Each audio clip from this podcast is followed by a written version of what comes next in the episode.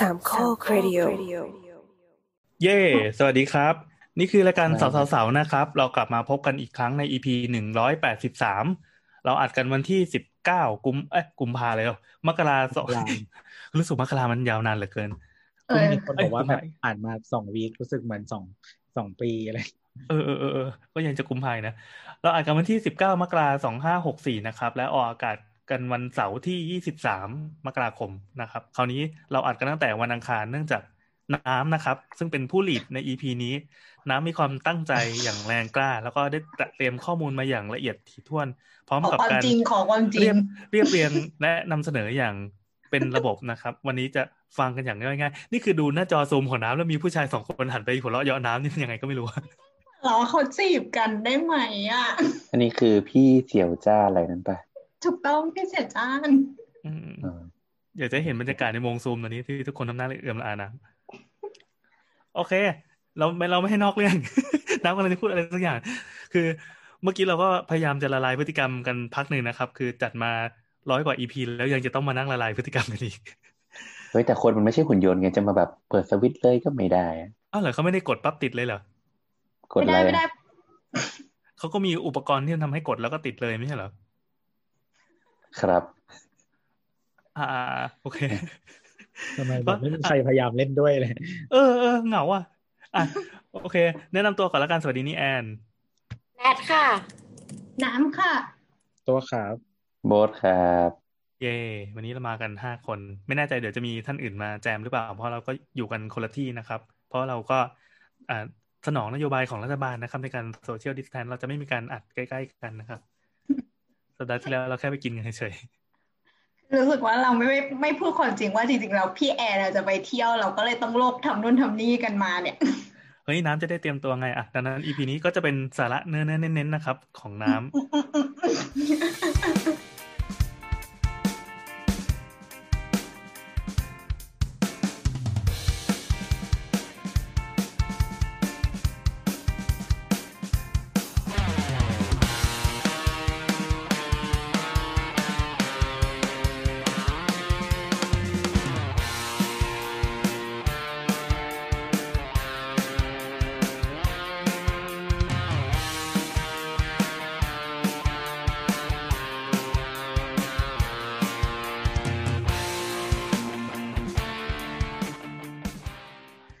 เราเรามาเกริดกันก่อนไหมว่าคุณผู้ฟังที่จะได้ฟังสาระจากนี้ไปเนี่ยแน่นๆเน้นๆเกี่ยวกับสถาปัตย์ล้วนๆเนี่ย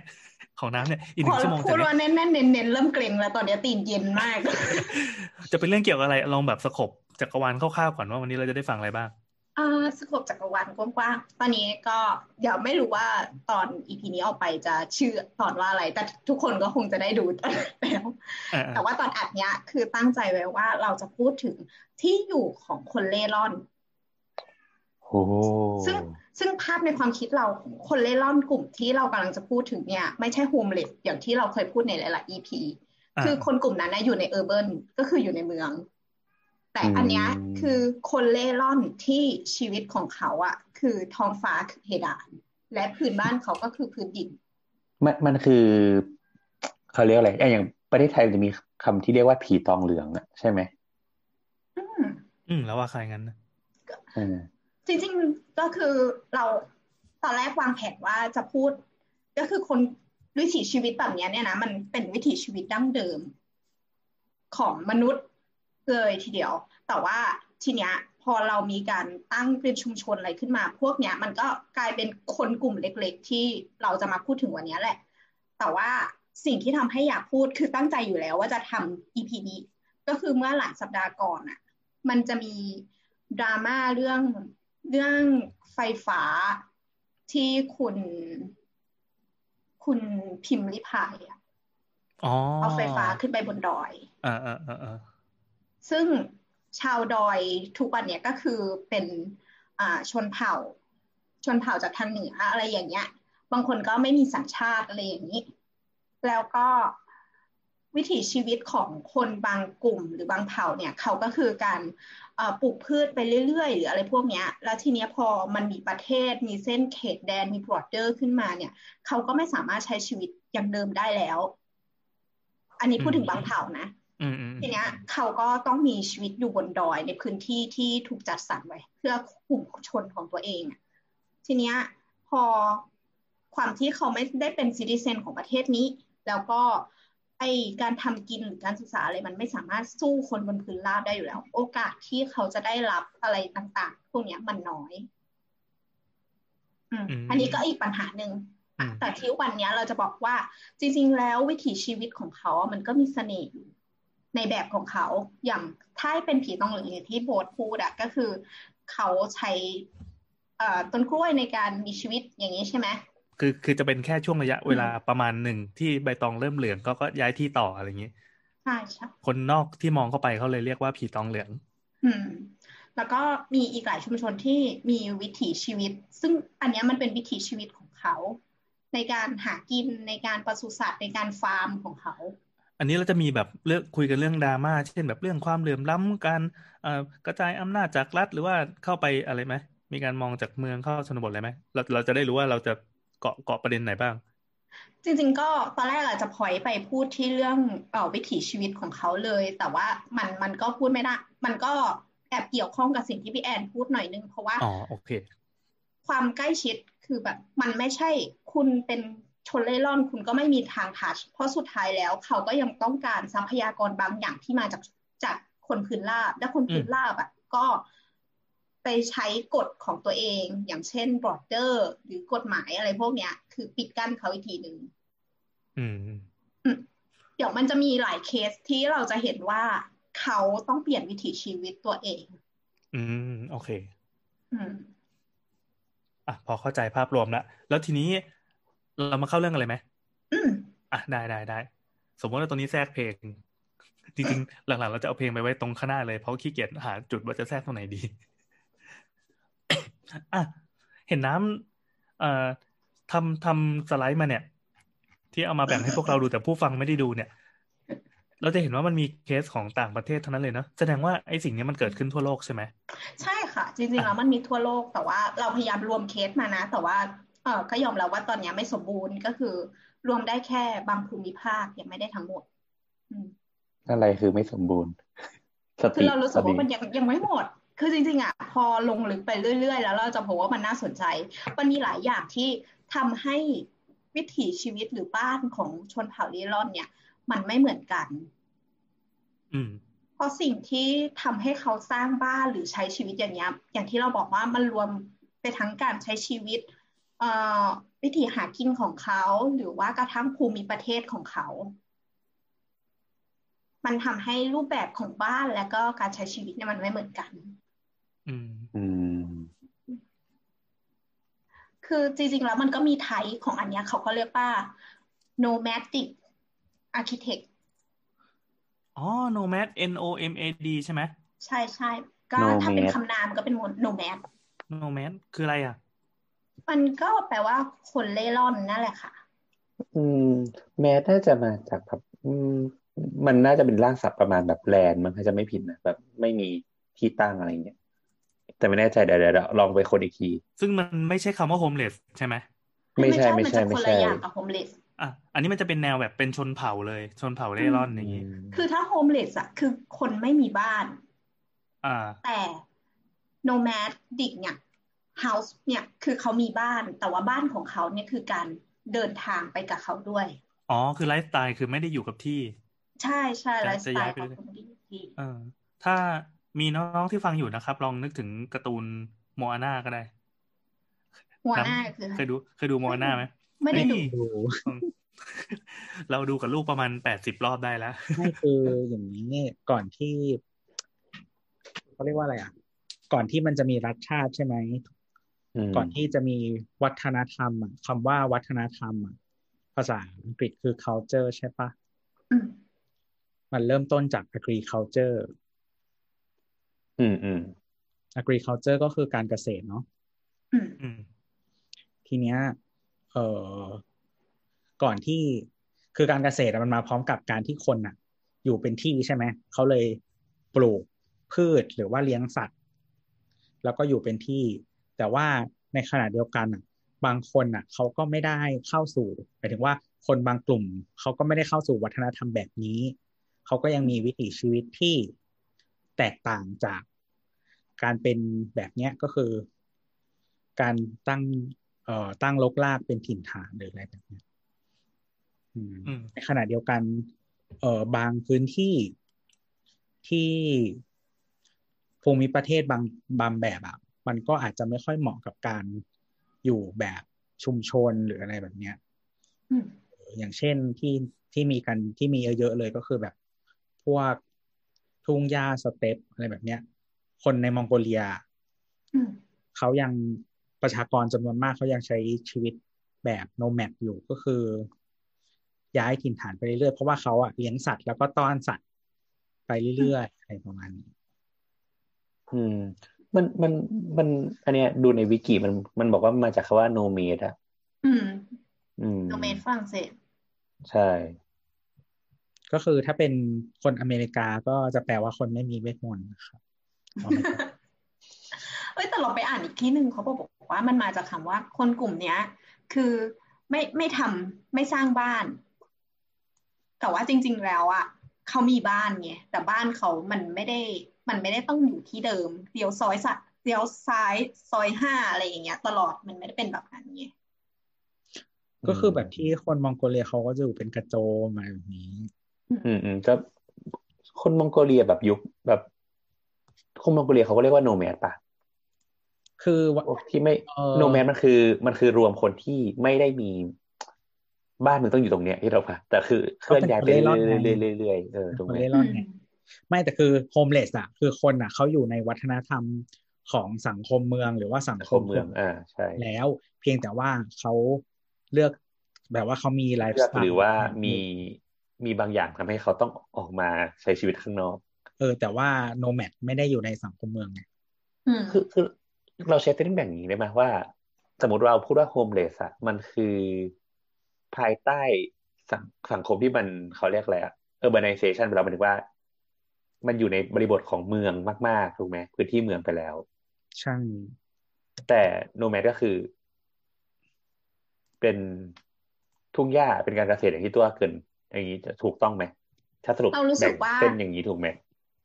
เขาเขาเขามีสังคมของเขาเขามีกลุ่มของเขาอยู่แล้ว ซึ่งเขาอะไม่ได้ต้องอยู่ภายใต้กฎของใครเขามีกฎของเขา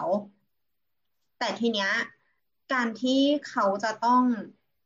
สุดท้ายแล้วอะมันเขาก็ต้องติดต่อกับคนภายนอก ซึ่งคนภายนอกเขาก็มีกฎสังคมของเขาอีกอย่างหนึ่งไง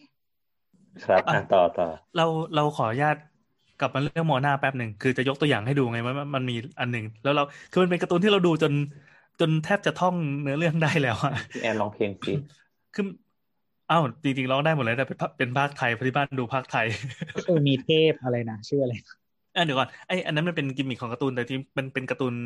อ่าดิสนีย์ที่เราชอบ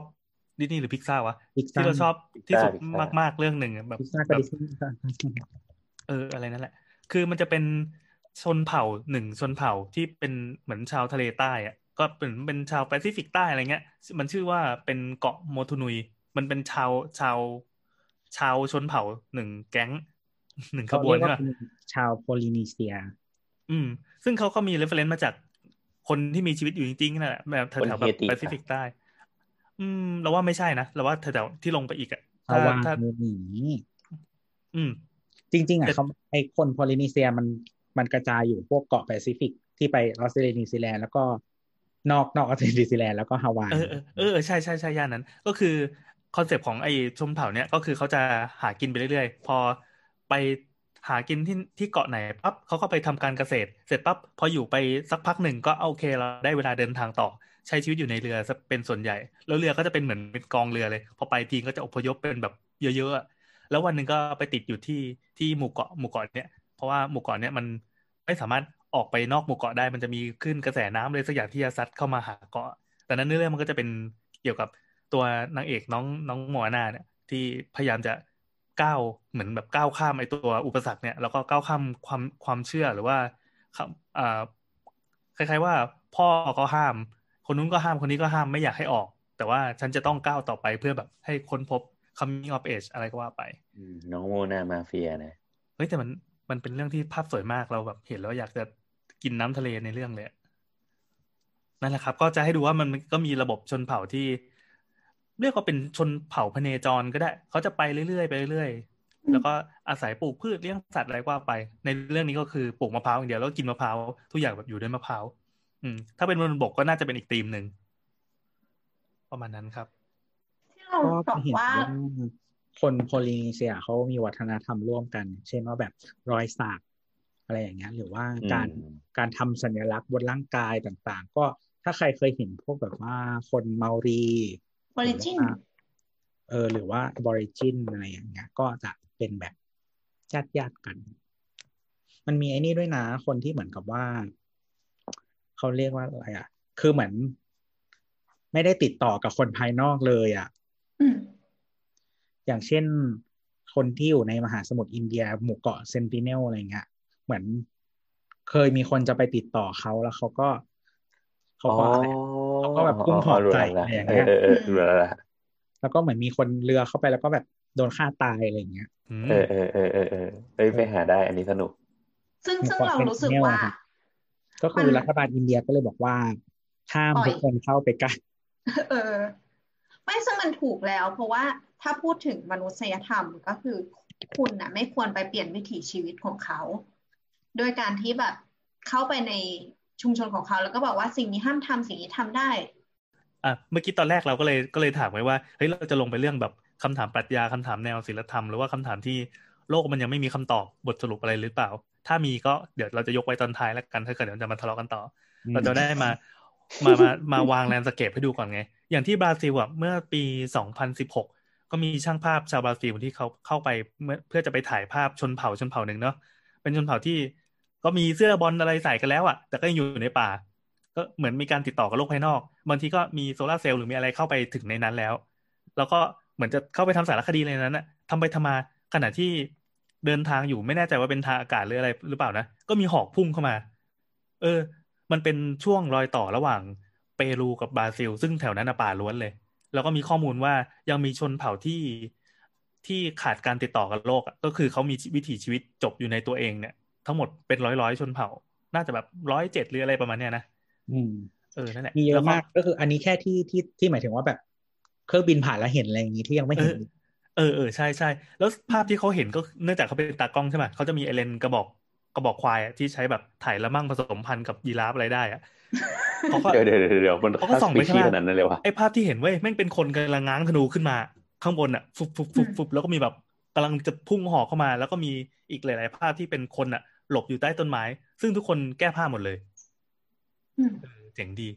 แล้วก็มุงหลังคาบ้านด้วยแบบ ด้วยฟางด้วยอ่าเหมือนเป็นเป็นทางมะพร้าวหรือว่าเป็นแนวแนวแบบต้นปาล์มอะไรเงี้ย แล้วก็ทำการเกษตรอยู่อย่างที่ตัวว่าก็ดูเป็นชนเผ่าที่อยู่ด้วยการการกสิกรรมอะ อืมเจ๋งดีเขาบอกว่า มันก็มีเรื่อง เอ่อภัยคุกคามหรืออะไรต่างๆ ที่เขามองว่าคนนอกที่เข้าไปจะไปเปลี่ยนวิถีชีวิต ซึ่งอันเนี้ยก็อย่างที่บอกว่ามันเป็นมันเป็นคำถามที่ คำตอบมันไม่ได้ตายตัวคำตอบอืมเออเออมันไม่ตายตัวถ้าเกิดว่าอ่าสมมติว่าเรามองเรามองในมุมแบบฝั่งพิมพ์ริพายโอ้แค่นี้โลกโซเชียลมันก็ระเบิดเป็นสองฝั่งแล้วอะไรใช่ป่ะแล้วระดับโลกมันก็ยังมีอีกหลาย ๆ สเกล วันนี้น้ำน่าจะพาไปสำรวจใช่ไหมว่า นอกจากนอกจากอ่าคนที่อยู่ในป่าบราซิลแล้วอะมันยังมีคนที่ที่เรียกว่ายังไงดีนะเรียกว่าซีวิไลกว่านั้น มีความเป็นเมืองกว่านั้น มีความเจริญกว่านั้นเนาะแล้วเขาก็มีไลฟ์สไตล์กันเป็นยังไง ส่วนใหญ่ที่เอาเคสมาเนี่ยมันก็เป็นเป็นเผ่าหรือว่าเป็นกลุ่มชนที่อ่าเขาเข้าใจวัฒนธรรมข้างนอกแล้วเขาก็เขาติดต่อกับคนนอกแล้วเออเขาแต่เปิดว่าเผยแล้วเขาก็หมายถึงว่าเขาเรียกว่าอะไร ก็อาจจะมี struggle หรือว่ามีอะไรบางอย่างอยู่อะก็เดี๋ยวมาคุยใช่อืมอืมอย่างก่อนหน้านี้ที่ตัวพูดก็พูดไปแล้วก็คือมองโกเลีย อันนี้ก็เป็นเคสเด่นๆที่ทุกครั้งเราจะพูดถึง กระโจมมองโกเลียสักอย่างหนึ่งอะมันเป็นอะไรที่สถาปัตยกรรมที่เราต้องพูดถึง เพราะว่ามันอันเป็นั้นนเราสิ่งเข้าสถาปัตย์ตรงนี้เลยนะเข้าสถาปัตย์ตรงนี้เลยแข็งมากคือมองโกเลียมันเป็นประเทศที่ไม่ได้ติดทะเล แล้วก็ประเทศใหญ่มาก แล้วก็เป็นประเทศที่มีภูมิอากาศที่ถือว่าโหดร้ายไหมก็โหดร้ายเนาะเขาเรียกว่าเป็นทุ่งหญ้าสเตป ทุ่งหญ้าใช่สเตปอะครับถ้าใครเรียนภูมิศาสตร์ตอนมัธยมนะครับ ถ้าใครผ่านมาไกลแล้วก็อาจจะลืมนะครับ ก็คือคือมันเป็นเขตที่มีความเย็นนะ พอสมควรอืมเออเย็นแต่ว่าเย็นไม่ได้แบบไม่ได้อาจจะไม่ได้หนาวจัดขนาดนั้นนะแต่ว่าถ้าเป็นคนไทยก็คงรู้สึกว่าหนาวครับเพราะกรุงเทพยี่สิบกว่าอย่างหนาวเลยนะฮะแต่ว่าคือมันจะมีความพิเศษก็คือว่าเป็นทุ่งหญ้าจริง ๆ มันไม่ค่อยมีต้นไม้ใหญ่อืมเพ ราะฉะนั้นอะการที่ไม่มีต้นไม้ใหญ่อะเอ่อวัสดุอุปกรณ์ต่างๆ ที่เราจะมาใช้ชีวิตอะไรอย่างเงี้ยแล้วก็การเขาเรียกว่าอะไรอะไลฟ์สไตล์ของการหาหาของกินหรืออะไรอย่างเงี้ยมันก็จะทำให้คนที่อยู่พื้นที่ตรงนั้นอะมันต้องถูกปรับเปลี่ยนไปอาจจะไม่ไม่เหมือนเอ่อคนหมายถึงว่าความคุ้นชินของพวกเราอะไรอย่างเงี้ยใช่ค่ะ ก็คือภูมิประเทศของเขาอะตรงตอนเหนือของเขาว่ามันจะเป็นเทือกเขาสูง เช่นอันไตพวกเนี้ยอ๋อเขาเป็นสูงญาติกับเราใช่ไหมอืมอย่าเอาทฤษฎีนั้นได้ไหมเนี่ย คนไทยมาจากไหนเนี่ยอะข้ามข้ามก็คืออีกอีกอย่างหนึ่งก็คือลักษณะพิเศษอย่างหนึ่งก็คือมันแห้งมาก ใช่เพราะว่าอืมมีทะเลทรายโกบีด้วย อืม อืม คือเย็นเนี่ยเย็นมาจากภูเขา แล้วก็อืมลงมาเนี่ย ก็เป็นทะเลทราย แล้วก็พื้นที่ที่เขาสามารถใช้สำหรับเพาะปลูกได้จริง ๆ เนี่ย มันมีพื้นที่นิดเดียวของประเทศ ก็คือตรงกลางตรงตีนเขาระหว่าง ระหว่างเทือกเขาสูงกับกับทางตะวันตกเฉียงใต้มันจะเป็นทะเลทรายไงทางนั้นอืมดังนั้นเนี่ยทางตะวันออกตะวันออกหน่อยๆตะวันออกเฉียงเหนือเนี่ยจะเป็นเมืองหลวงอยู่ แต่ว่าวิถีชีวิตของเขาส่วนใหญ่เนี่ย ก็ยังอยู่ที่ทุ่งลาดม ก็คือประชากรของประเทศเนี้ย มีแค่สามล้านคนเองสามล้านสี่ล้านคนประมาณเนี้ย แต่ว่าพื้นที่เนี่ย ประเทศเนี้ยใหญ่มาก คิดดูว่าหนึ่งคนของประเทศเนี้ย สามารถเป็นเจ้าของพื้นที่ได้ประมาณสามตารางกิโลเมตรอะอืมคือประชากรอะมีน้อยกว่ากรุงเทพ แต่ว่าประเทศใหญ่กว่าของเราไปกี่สิบเท่าไม่รู้ ก็คือดังนั้นเนี่ย ชีวิตของเขาเนี่ยมันมันมันอยู่กับทุ่งลาบไปโดยปริยาย แต่จริง ๆ ตอนนี้คือประชากรของเขาเนี่ยเป็นโนแมดอยู่แค่ประมาณสามสิบสี่สิบเปอร์เซ็นต์เองนะ คือไม่ได้ทั้งหมดแล้ว เพราะว่ามันก็ปรับปรับตามโลกไป แต่ว่าใช่ยังใช้ชีวิตแบบโนแมดอยู่ ก็คนน่าจะประมาณเกือบครึ่งประเทศอยู่ในเมืองหลวง ใช่ใช่ที่อูลานบาตอร์นะครับ เออเราไปอ่านมาเราแบบเขาบอกบอกว่าอุลันบาตองอะ เป็นการออกเสียงที่ผิดของคนไทยเว้ยแต่ว่า เราอะพยายามอ่านภาษาเขาแล้ว เราก็รู้สึกว่ามันยาก เพราะว่าภาษาของเขา มันจะเป็นลูกผสมระหว่างรัสเซีย เพราะรัสเซียเคยมาไอ้นี่อิทธิพลกับประเทศเขา แล้วก็ผสมระหว่างภาษาจีน แล้วก็ภาษาของเขาเอง คือจริง ๆ อะ เขาเป็นภาษาของตัวเองแล้วเอก็อนี่เล่านอกเรื่องนิดนึงคือเป็นภาษาที่ เขียนเป็นแนวตั้งเท่านั้นอ๋อเหรอเออ ตัวอักษรเขาอะจำชื่อไม่ได้ แต่ว่ามันจะเป็นเหมือนรูปดาบลงคามากีแล้วก็อะไรสักอย่างเนี่ยม้วนม้วนม้วนม้วนลงมาอย่างเงี้ย เออ เขียนเป็นเป็นเป็นภาษาที่เขียนเป็นแนวตั้ง แต่ว่าในประเทศมองโกเลียเองอะเขาจะไม่ได้ใช้ตัวอักษรมองโกเลียอันนี้ เขาจะใช้ตัวอักษรไซริลิก หรือว่าตัวอักษรที่ใช้เขียนภาษาพวกรัสเซียอะไรประมาณนี้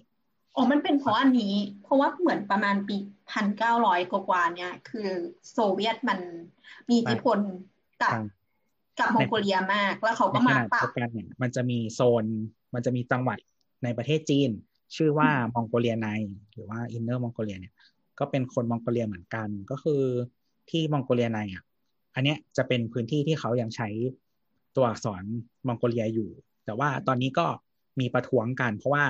รัฐบาลจีนอะ พยายามให้ทุกคนอะเรียนแล้วก็ใช้ภาษาจีนเท่านั้นใช่ใช่ก็ตอนนี้ก็เลยเหมือนเป็นแบบ movement ขึ้นมาว่า คนทั้งที่อยู่ประเทศมองโกเลีย แล้วคนที่อยู่มองโกเลียในอะก็เหมือนแบบร่วมมือกัน แล้วก็อยากจะฟื้นฟูภาษาอะไรอย่างนี้อืมก็เลยต่อไม่ติดละ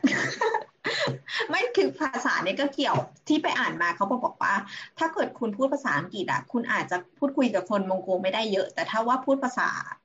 รัสเซียได้อาจจะพูดได้เยอะกว่า อืมพูดภาษาจีนแล้วกันดูใช้ได้ไหมแต่เขาเกลียดคนจีนมากกว่า เออเขาดูเกลียดคนจีนมากกว่ารัสเซีย อืม อ่านั่นแหละ กลับมาเรื่องสถาปัตย์ครับ ค่ะ ทีเนี้ยไอ้การใช้ชีวิตของเขาเนี่ยมันอยู่บนพื้นราบเราคนมองโกเลียเนี่ยก็มี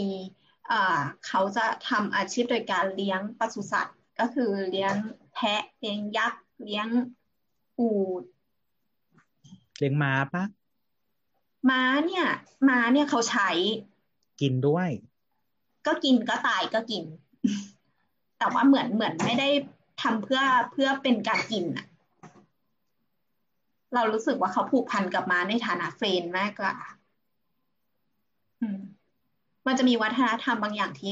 คือมองโกเลียมันมีชื่อเสียงเกี่ยวกับนักรบบนหลังม้าใช่ไหม แล้วเขาก็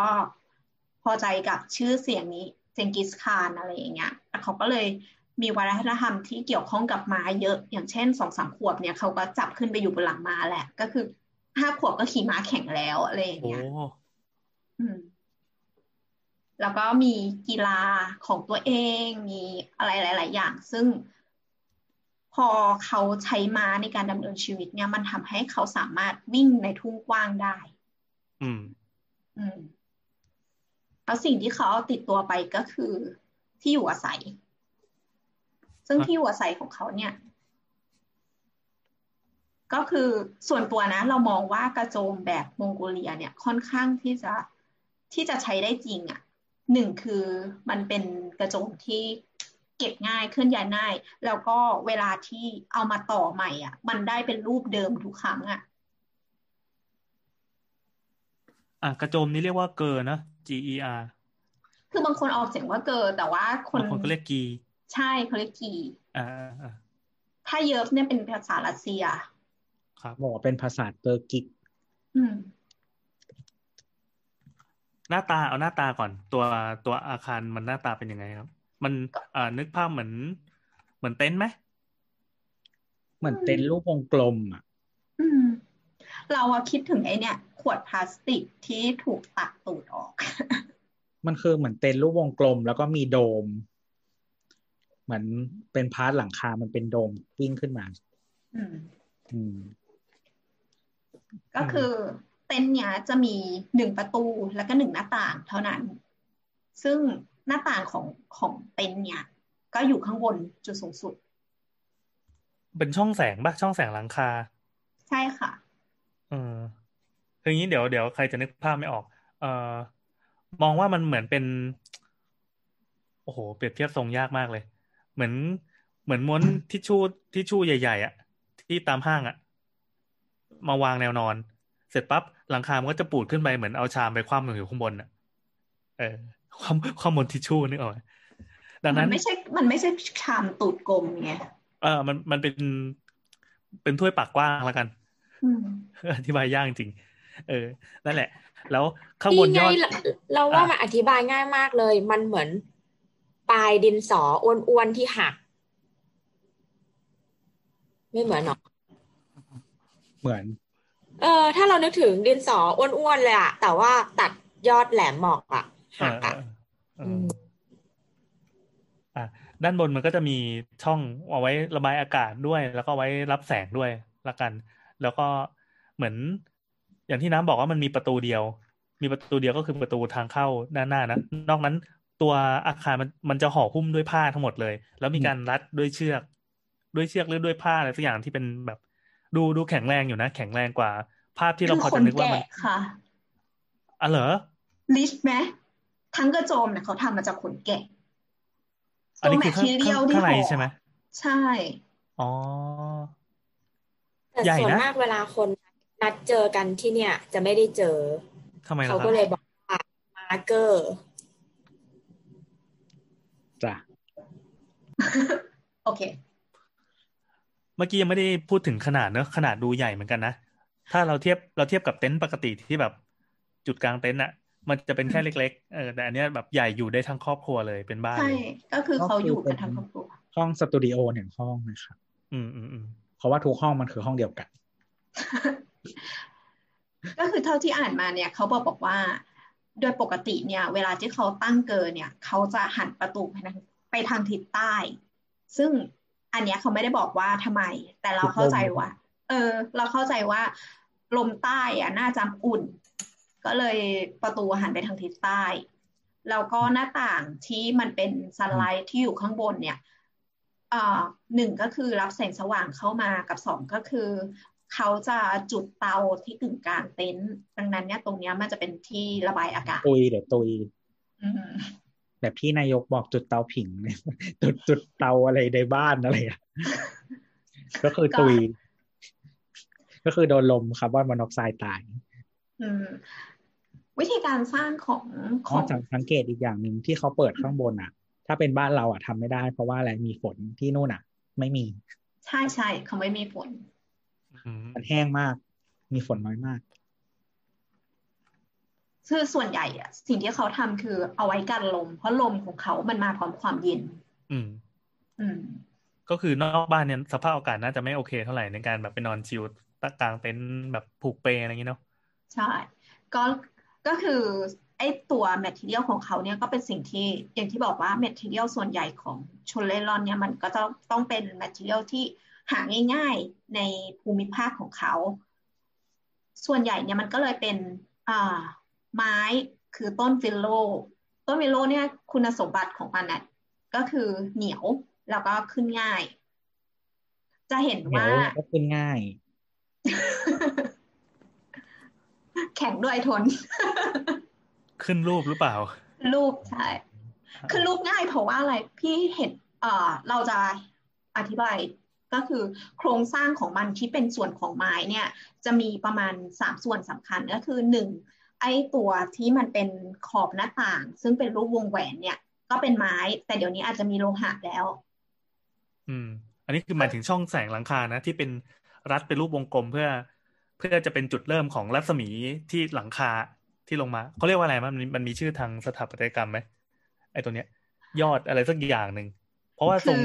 ทรงตัวบ้านมันเป็นทรงวงกลมไง มันไม่ใช่เป็นแบบ ไม่ได้เป็นปั้นหยาไม่ได้เป็นอะไรอย่างนี้ ใช่ใช่มันไม่ได้เป็น สี่เหลี่ยมอย่างที่เราจะคิดกันได้อืมก็คือ ไอ้ตัวตัววงแหวนเนี่ยนะมันทำมาจากวิลโลใช่ไหม เขาก็จะตัดแล้วก็เอาวิลโลไปต้ม พอต้มปุ๊บไม้มันจะอ่อน อ่อนปุ๊บเขาก็เอามาดัดให้เป็นวงกลม ซึ่งสิ่งเนี้ยตอนที่ดูวิธีการทำอะ มันทำให้เรานึกถึงอันนี้เลยอะ ไอ้ตัวไม้ที่อยู่ที่ Apple Store ตรงเซ็นทรัลเวิลด์ที่ ที่ดัดให้เป็นโครงโค้งอ๋อๆอะเออเฮ้ยคือ คือจะบอกว่ารูปร่างหน้าตามันเหมือนเป็นแอปเปิลที่เซ็นทรัลเวิลด์จริงๆไอตัวเกอร์เนี่ย คงอืมได้รับอิทธิพลมานะครับ คงคงก๊อปแอปเปิลมาอีกทีหนึ่งก็คือสตีฟจ็อบส์ชาติที่แล้วอ่าโอเค ไอ้ข้างบนเป็นเป็น willow นะ willow มันเป็นสนปะเป็น willow จริงๆแล้วมันไม่ใช่สนน่ะ มันเป็นไม้ยืนต้นน่ะ อืม ก็เป็นตัวแกนเสร็จปั๊บแล้วไงต่อ มีชิ้นโครงสร้างอะคืไรอต่อไหมภาพอะให้นึกถึง willow จอมหวดอะในในแฮร์รี่พอตเตอร์อะเอาต้นใหญ่ๆงั้นเลยเหรอ ที่มันเอ่อแต่เขาก็จะตัดมาเป็นชิ้นเล็กๆ เป็นก้านมั่งคือวิลโลเวลามันแตกอะมันแตกก้านเล็กไงตรงอืมลำต้นอะไรอย่างเงี้ย อืม เฮ้ยวิลโลคือหลิวเหรอเหรอ นี่ก็เพิ่งรู้เหมือนกันอืมแต่แล้วหไงลิวต่อก็เป็นไม้อ่อนนะใช่อืมไอถึงหลิวมันก็ดัดได้ อ๋อเออเออเออพอดีแต่ที่มันหลังน่าจะเป็นแบบคนละพันธุ์กับที่บ้านเราหรือเปล่า เออ พอดีที่หลังร้านปลูกไว้สองต้นเดี๋ยวจะทำเกอร์บ้างแต่มันเป็นตระกูลนั้นแหละเออทีเนี้ยเขาดัดเป็นทรงกลมแล้วใช่ไหมเขาก็พอดัดมาเป็นวงแหวนแล้วอะ เขาก็จะเจาะรู เจาะรูรอบอืมๆเพื่อเพื่อใส่แปร แปรที่เป็นขาสำหรับหลังคาของเกอร์ ตัวรู้จักแปลไหมแนนรู้จักแปลไหมหลังคาไอตัวที่อยู่ใต้กระเบื้องอะมันจะมีไอเส้นเส้นใช่ไหมแปลได้เหรอเออที่เออคือแปะแปะคือไอตัวที่รับหลังคาใช่ไหมรับกระเบื้องใช่ไหมเออใช่เออใช่โอเคลืมไปหมดแล้ว ก็คือคือมันเป็นเดี๋ยวก่อนนะคือมันคืออย่างนี้แล้วแปลคืออย่างนี้หรอใช่อะอ่านะอธิบายที่คือคืออะไรละคานนะคือคือคานมะคือมัน คือมันรับตรงหัวเสาเอ้ย คานรับตรงหัวเสาคือนั่งคานได้ ก็คือเดี๋ยวกันนะ มีเสาตั้งขึ้นมาใช่ไหมแล้วก็คือคือ เอ้ยไม่ใช่คานก็คือวางบนเสาเป็นแนวนอนถูกไหมอืมแล้วคือวางตรงไหน คือมันอยู่บนคานได้อีกทีนึงแต่แต่คือกับคานนะเหมือนกัน เออ แต่คือเหมือนกันคือขัดกันคนละแนวใช่ไหมใช่ใช่เออคือถ้าบ้านเป็นหน้าจั่วอีขือเนี่ยจะวาง วางด้านเดียวกับที่เป็นหน้าจั่วอ่าเออ ส่วนวางคานใต้จะจั่ววาง ใช่ใช่วางใต้วางใต้จั่ว แล้วไอ้ตัวที่ไปตั้งบนขื่อให้รับหลังคาส่วนที่สูงที่สุดอะอันนั้นคือดั้งใช่ไหมเออดั้งเออ แล้วก็ตัวยาวก็คืออกไก่ ตัวยาวก็คือแปรชิ้นที่อยู่เอ้ยไม่ใช่แปรบนสุดิดไม่คานไม่ใช่ มันคานคือที่อยู่สูงสุด ใช่ค่ะอ่าที่อยู่สูงสุด อ่า นั่นอกไก่เอาโอเคชิบหายแล้วมามามาบ้านไทยได้ไงวะอะเขาก็อธิบายทีเนี้ย ไอ้แปรคือซี่เล็ก ๆ ที่ซอยถี่อืมเอาไว้รับไว้รับตัวกระเบื้องหลังคาหรือไว้รับแผ่นที่เป็นหลังคา ใช่ใช่ก็อันคืเนี้ยสมก็มติสมมติถ้าจั่วมันก็คือจะเป็นแผ่นที่เอียงใช่ไหมเป็นเส้นเอียงเอียงลงมา ใช่ปะจั่วก็คือส่วนมากจะต่ำกว่าสี่ก็จะจั่วแล้วแล้ว แต่ถ้าเกินสี่ก็อยู่ใช่ไหมอืมอืมมาต่อเลยครับ สาระครับถ้าน้อยก็จั่วเพิ่มแต่ว่าถ้าเก้าก็คือปอก แต่ถ้าจั่วติด จั่วติดก็คือไปรับยานะครับ เออดีว่ะ ไปรับยากินเป๊ปกินเป๊ปโอเคกลับมาก็คือตัวตัวแปรเนี่ยเขาก็เป็น willow เหมือนกัน แล้วก็ willow ตรงปลายเนี่ยก็จะทำให้เป็นลิ่มเล็ก ๆ เพื่อเสียบลงไปในรูที่เราเจาะไว้กับวงแหวนอืมด้านบน แล้วก็ให้มันมาแปะอยู่กับฝาผนัง อันนี้เป็น wall bearing นี่แหละแต่ทีเนี้ยผนังของเขาเนี่ย มันเราจะเห็นว่ามันเป็นเอ่อไม้วิลโลยเหมือนกันที่ถูกดัดด้วย เพราะว่ามันเป็นทรงโค้งใช่ไหมแล้วก็ถูกเอามาสานแล้วก็ใส่ริม ตัวนี้มันสามารถพับได้เหมือนบานเลื่อนของประตู ประตูเหล็กของสมัยก่อนอะ ที่มมันประตูยืดได้มันอาคารพาณิชย์อะที่มันเป็นประตูที่อืมเปิดเสียงดังๆอะมันจะประตูขัดม้วนอืมไม่ใช่อืมใช่ไหมเออเขาเรียกว่าประตูอะไรวะตู้ก็เรียกประตูม้วนไม่ใช่เหรอแต่เป็นแนวตั้ง เออเออประตูชัตเตอร์ป่ะอืมเรียกชัตเตอร์ก็ได้ แต่ไม่ใช่ภาษาปากบ้านเราอืมอืมคือมันจะเป็นถ้าพูดรูปสี่เหลี่ยมสี่เหลี่ยมเอ่อข้าวหลามตัดใช่ไหมใช่ใช่แล้วเวลา เวลาดึงให้มันโยนปั๊บมันก็จะฟึ๊ชกลายเป็นตับๆแล้วพอดึงกลางมันก็จะขยาย ใช่ใช่ใช่เออเออเออแล้วมันซึ่งเอาเอาไอ้ตัวเนี้ยมาล้อมตัวบ้านใช่ปะใช่ค่ะอะโอเคแล้วไงต่อครับ แล้วก็ล้อมตัวบ้านแล้วก็รับแปรอ๋อรับน้ำหนักของไอ้ตัวแปรข้างบนอีกทีหนึ่งใช่อันนี้คือโครงสร้างของเออตัวเกิร์ทั้งหมดเสร็จแล้วเอ้ยแต่จริง ๆ มันจะมีเสาอีกสองต้นที่เอาไว้ค้ำยัน ไอ้ตัววงแหวนที่อยู่ท็อปสุดอีกทีหนึ่งใช่ใช่แล้วก็จะมีรับอ่าอ่าอ่าคือบางทีอะถ้าใหญ่อะมันก็ต้องมีรับ บางที่มันเล็กก็ไม่ต้องมีก็ได้ อ๋อ มันก็รับน้ำหนักเหมือนเป็นโดมเอาอืมถ้าใหญ่ต้องมีรับ ครับอะอันเนี้ยก็คือโครงสร้างทั้งหมดจบแหละอ่าที่เหลือก็คือแมททีเรียลที่มาเป็นตัวตัวตัว finishing ของมันก็คืออ่าขนแกะ ซึ่งขนแกะเนี่ย อย่างเขาเขาเลี้ยงปศุสัตว์เลี้ยงก็คือแกะอยู่แล้ว เวลาที่เขา ถอดขนแกะออกมา เขาก็จะเอามายี ยีให้มันเป็นฟูๆอะทำความอืมสะอาดมัน เสร็จแล้วพอมันฟูปุ๊บอะเขาก็แค่เอาน้ำร้อนราดมัน แล้วมันก็จะหดตัวกลายเป็นแผ่นอะเหรอ ใช่ใช่วิธีการยีของเขาอะคืออันเนี้ยถ้าเป็นทำมือก็คือ มันจะเป็นเครื่องมือที่เหมือนเอาตะปูมาตอกให้มันเป็นซี่ๆออกมา แล้วก็ยีแบบเนี้ย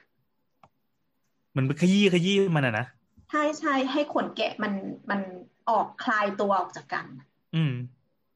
อืมพอมันฟูปุ๊บอะแล้วก็เอาน้ำร้อนราดมันเท่านั้นนะมันก็จะเป็นแผ่นเหมือนกระดาษสา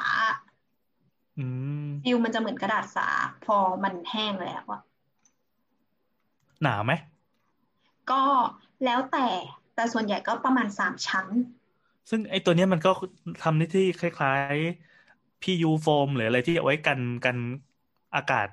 เป็นฉนวนกันความร้อนอะไรอย่างงี้ใช่ไหมอืใช่กันความเย็นรักษาอะไรความต่างร้อนอะไรอย่างเงี้ยๆเออเออเออแล้วก็เอามา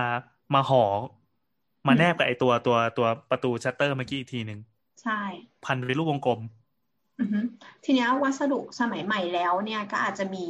ตัวพลาสติกด้านนอกอะมาคลุมอีกทีหนึ่งอ๋ออัอันเนี้ยก็เป็นสมัยใหม่แล้วที่เราเห็นเป็นสีขาวๆแบบสำเร็จเนี่ย เออที่เราเห็นในตามตามภาพใน Google มันจะเป็นภาพเหมือนเหมือนใช้ผ้าใบมาคลุมข้างนอกเรียบร้อยแล้ว หรือว่าอาจจะเป็นผ้าก็ได้นะ ถ้าเป็นแบบ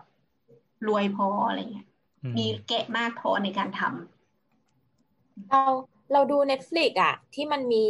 เฮียริโฮมสเตย์อะน่าจะซีซั่นสองมั้งเป็นหน้าหนาวอะเขาก็เอาไอเกอร์เนี่ยมาตั้งตรงสนามบ้านเลยอะเพื่อที่จะแบบไปร้องเกะไปใช้เวลาไปจุดเตาผิงอะไรเล่นกันอยู่ในนั้นอะอืมไอ้คนแก่ปะไม่ไม่น่าใช่เผื่ออ๋อเผื่คืออคือเหมือนสร้างเหมือนสร้างขึ้นมาเลียนแบบเกอร์อีกทีหนึ่งอะนะคิดว่าคือเราก็ไม่รู้ว่าเกาหลีมันมี มันมีไอหน้าตาแบบเนี้ย แต่เป็นของตัวเองไหมหรือว่ามันก็คือเกินนี่แหละ แต่เอาไปอัดแอป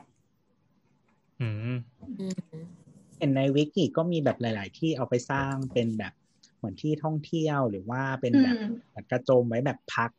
อะไรอย่างนี้ด้วยนะอืมก็เป็นทีแบบเนี้ยพอเขาเรียกว่าอะไรอะ เหมือนเหมือนแบบเป็นพอชเต็นหรืออะไรแบบเนี้ยนกออกปะอืมคือเราเข้าใจว่าอย่างนี้นะ คือว่ามองโกเลียมันก็ไม่ได้มีทรัพยากรมาก แต่การท่องเที่ยวอะ มันคือขายวัฒนธรรมขายอะไรอยู่แล้วของตัวเองอยู่แล้ว มันง่ายในการที่จะแบบทำ ทำโรงแรมที่เป็นกระโจมเกอซึ่งมันเป็นจุดขายด้วยซ้ำอะไรอย่างเงี้ยโอเค แล้วทีนี้เอ่ที่อเชียงเท่ารายที่อยากมีโรงแรมเต็นท์คืนละสี่หมื่นเลยไปเต็นท์เต็นท์กำลังมา คือแบบเอ่อเห็นราคาแล้วแบบไม่ไหวจริงเออเราก็สงสัยเหมือนกันบ้านเต็นท์อะไรเนี้ยโรงแรมที่เป็นรถบ้านอะไรเงี้ย แพงจังวะแพๆงกแต่ว่าอีโรงกแรมแน่นะที่ชื่ออะไรนะ Four Seasons Tented Camp อะ อ๋อ เห็นอยู่เหมืแต่อนว่ากัเกนอขับรถไปไม่ได้ด้วยนะก็คือเขาเขาจะเอารถมารับเราที่สนามบินอืมแล้วก็ขับไปถึงเชียงแสนแล้วเดี๋ยวให้เราลงเรือหางยาวแล้วพาไป ใช่ เราเห็นอยู่เหมือนกันอยากไปมากเลยได้ช่วงนี้ความเทรนด์ adventure แบบแกรมปิ้งกำลังมา อ่าอ่าอ่ามามากเลย เออ ทีนี้ตัวเกยเนี่ย มันมีบางภาพที่เราเจอไว้เขาจะเหมือนตั้งเตาไว้ตรงกลางบ้านอะใต้ ใต้ระหว่างไอเสาที่เอาไว้รับรับวงแหวนที่ว่านะวงแหวนที่เอาไว้ระบายอากาศ ไว้แล้วก็รับแสงข้างบนเนี่ย แล้วก็ต่อท่อเป็นท่อโลหะเพื่อระบายควันขึ้นไป ก็คือไม่ให้ควันมันมันฉุนอยู่ในตัวอืมอาหารเออบออยู่ในนั้นก็ต่อท่อปล่องอากาศไปแล้วข้างในก็เหมือนตั้งเตานั่งกินหมูกระทะกันอะไรเงี้ยเอออันนี้นะน่าจะเป็นของใหม่หรือเปล่าดูแบบนี้ใช้โลหะโลหะมีอะไรด้วยใช่ใช่ซึ่งเราคิดว่าในในบรรดากลุ่มชนเร่ร่อนน่ะ เราว่ามองโกเลียทำได้ ได้จนแบบ advance จนเป็นจุดขายให้นักท่องเที่ยวได้แล้วอะอืมถ้าเป็นของอันอื่นน่ะ มันจะเป็นแบบที่เขายังใช้เป็นวิถีชีวิตของชนเล่ร่อนอยู่ แบบเป็นที่อยู่ตัวเองเป็นบ้านตัวเอง แต่อันเนี้ยมันคือแบบเป็นเป็นธุรกิจได้แล้วอะอืมอืมอืมอะพลอยเออพอพูดถึงอย่างนี้เรานึกถึงแบบ อะ เราเพิ่งเข้ามานะ เราไม่รู้ว่าเมนชั่นเรื่องนี้กันไปหรือยัง ตะวันออกกลางก็จะมีชนเล่ร่อนเหมือนกันที่ชื่อว่าเบดูอิน เราซึ่อะงจะพูดถึงอยู่อ่ายังโอเคยังใช่ไหมยังใช่ไหมอย่างอย่างอย่างอย่างยัอะงงั้นยังเอาก่อนสปอยสปอยไปเที่ยวเออจอร์มีแดการนสเลปยอยคือคือจะทำอยู่คือเราอะพยายามจะไล่ เราจะไล่ภูมิภาคไป อันเนี้ยอ๋อคือกำลังพูดถึงเอาว่า เออมองโกเลียใช่ไหมเสร็จแล้วเดี๋ยวขึ้นขยับไปอีกนิดนึง ก็เป็นแบบแคแคว้นแคชเมียร์ตรงดารักของอ่าของอินเดีย ก็จะมีอีกที่หนึ่งคื ออันเนี้ยเขาเรียกว่าทิเบตันแบล็กเต็นอือหือคือคือเราไม่แน่ใจว่าชื่อชื่อชื่อไอชื่อท้องถิ่นเขาเรียกว่าอะไร แต่ทุกคนขนานนามเขาว่าทิเบตันแบล็กเต็นเพราะว่าเต็นท์ของเขาเนี่ยจะเป็นสีดำอืมเพราะว่าหนึ่งคือเขาหนาวเขาต้องการเขาต้องการความร้อนจากแสงแดดเนี่ย ในการอ่าทำให้เต็นท์ของเขาอบอุ่น เพราะวัสดุที่เขาทำทั้งหมดเนี่ย มันเป็น ขนจามารีอะจะไม่มีแล้วพออะ sorry sorry นั่นแหละอะที่ที่อยากจะเมนชั่นเบดูอินขึ้นมาก็คือ เออเรารู้สึกว่าเหมือนแบบที่เนี่ย มันก็ยังไม่ได้เอาวัฒนธรรมเบดูอินมาเป็น เอ่อเขาเรียกว่าอะไรอะ การท่องเที่ยวขนาดนั้นเมื่อเทียบกันกับมองโกเลียที่ชัดเจนแจ๋วแหววว่าแบบถ้าไปเที่ยวจะต้องไปนอนพักเต็นท์กระโจมอะไรแบบนี้ นั่นแหละจ้ะอะต่อต่อต่อ sorry ที่ขัดแง่จริงๆ ตรงนั้นเราเราเห็นด้วยนะ คือหมายถึงว่าตัวตัวเบดูอินก็เป็นชนเผ่าเร่ร่อนที่ค่อนข้างมีโครงสร้างของวัฒนธรรมที่ชัดเจนอะแต่ว่าทีเนี้ยเรารู้สึกว่าเบเบดูอินอะมันมีคาบเกี่ยวของความเป็นโจรอยู่ด้วย มันค่อนข้างน่ากลัว ในอีกแง่หนึ่งนะเออเดี๋ยวค่อยอธิบายเรื่องเบดูอินต่อ จริงๆ เราชอบเบดูอินมากเราว่าเท่ เป็นชนเผ่าที่เท่พอๆกับมองโกเลียสำหรับเรา เพราะเราเคยอ่านเจงกิสคานกับเตมูจินอะพวกเตมูจินอะแบบตำนานเตมูจินเรารู้สึกว่าเฮ้ยไม่โคตรมีเสน่ห์เลยว่ะมา black tent Tibetan กันต่อ ก็คือ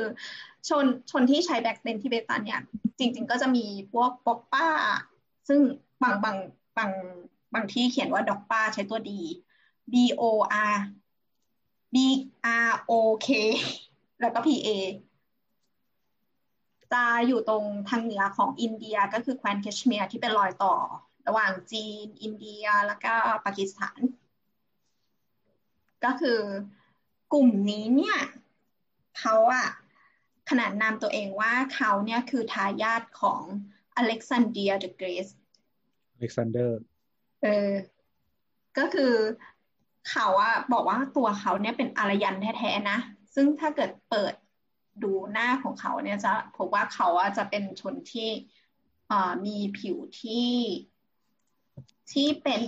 ขาวโดนแดดอะมันก็มันก็จะไม่ไม่ได้แทนหรอกมันเป็นตกะ แล้วก็มีจมูกงุ้มๆแล้วก็คิ้วเข้ม ผมดำซึ่งไอ้วิธีการใช้ชีวิตของเขาเนี่ยก็ยังยังยังเหมือนเดิมอยู่ ก็ แต่ว่าเขาจะเปลี่ยนตัวอารยันก็คือก็คือแขกอิหร่านแขกขาวใช่ใช่อืปะมใช่เฮ้ยแต่ว่าเราเราเรา เราก็รู้สึกว่าเขามีความฝรั่งผสม ผสมตะวันออกกลางอะบอกไม่ถูกอะดูเป็นแบบตรงกลางที่ผสมมาทุกอย่างแล้วอะไรอย่างเงี้ยอืม ต่อจ้ะอะต่อจ้ะก็คือ ก็คือตรงเนี้ยมันจะมีอากาศที่หนาวเย็นด้วย แล้วก็วิธีดำเนินชีวิตของเขาก็คือปศุสัตว์เหมือนกัน แต่ว่าสัตว์ที่เขาจะเลี้ยงส่วนใหญ่ก็จะมีแพะแล้วก็ แล้วก็ยักษ์แต่ว่าส่วนใหญ่แล้วว่ามันตามารีใช่ไหมเออจำไม่ดีค่ะ แต่ว่าเขาไม่ เขาไม่ได้เลี้ยงมันเพื่อกินอะจริงๆเขาเป็นเวจเทเรียนกัน ซึ่งแต่เรามองว่าถ้าเขาเลี้ยงแล้วเขา มันน่าจะกินปะ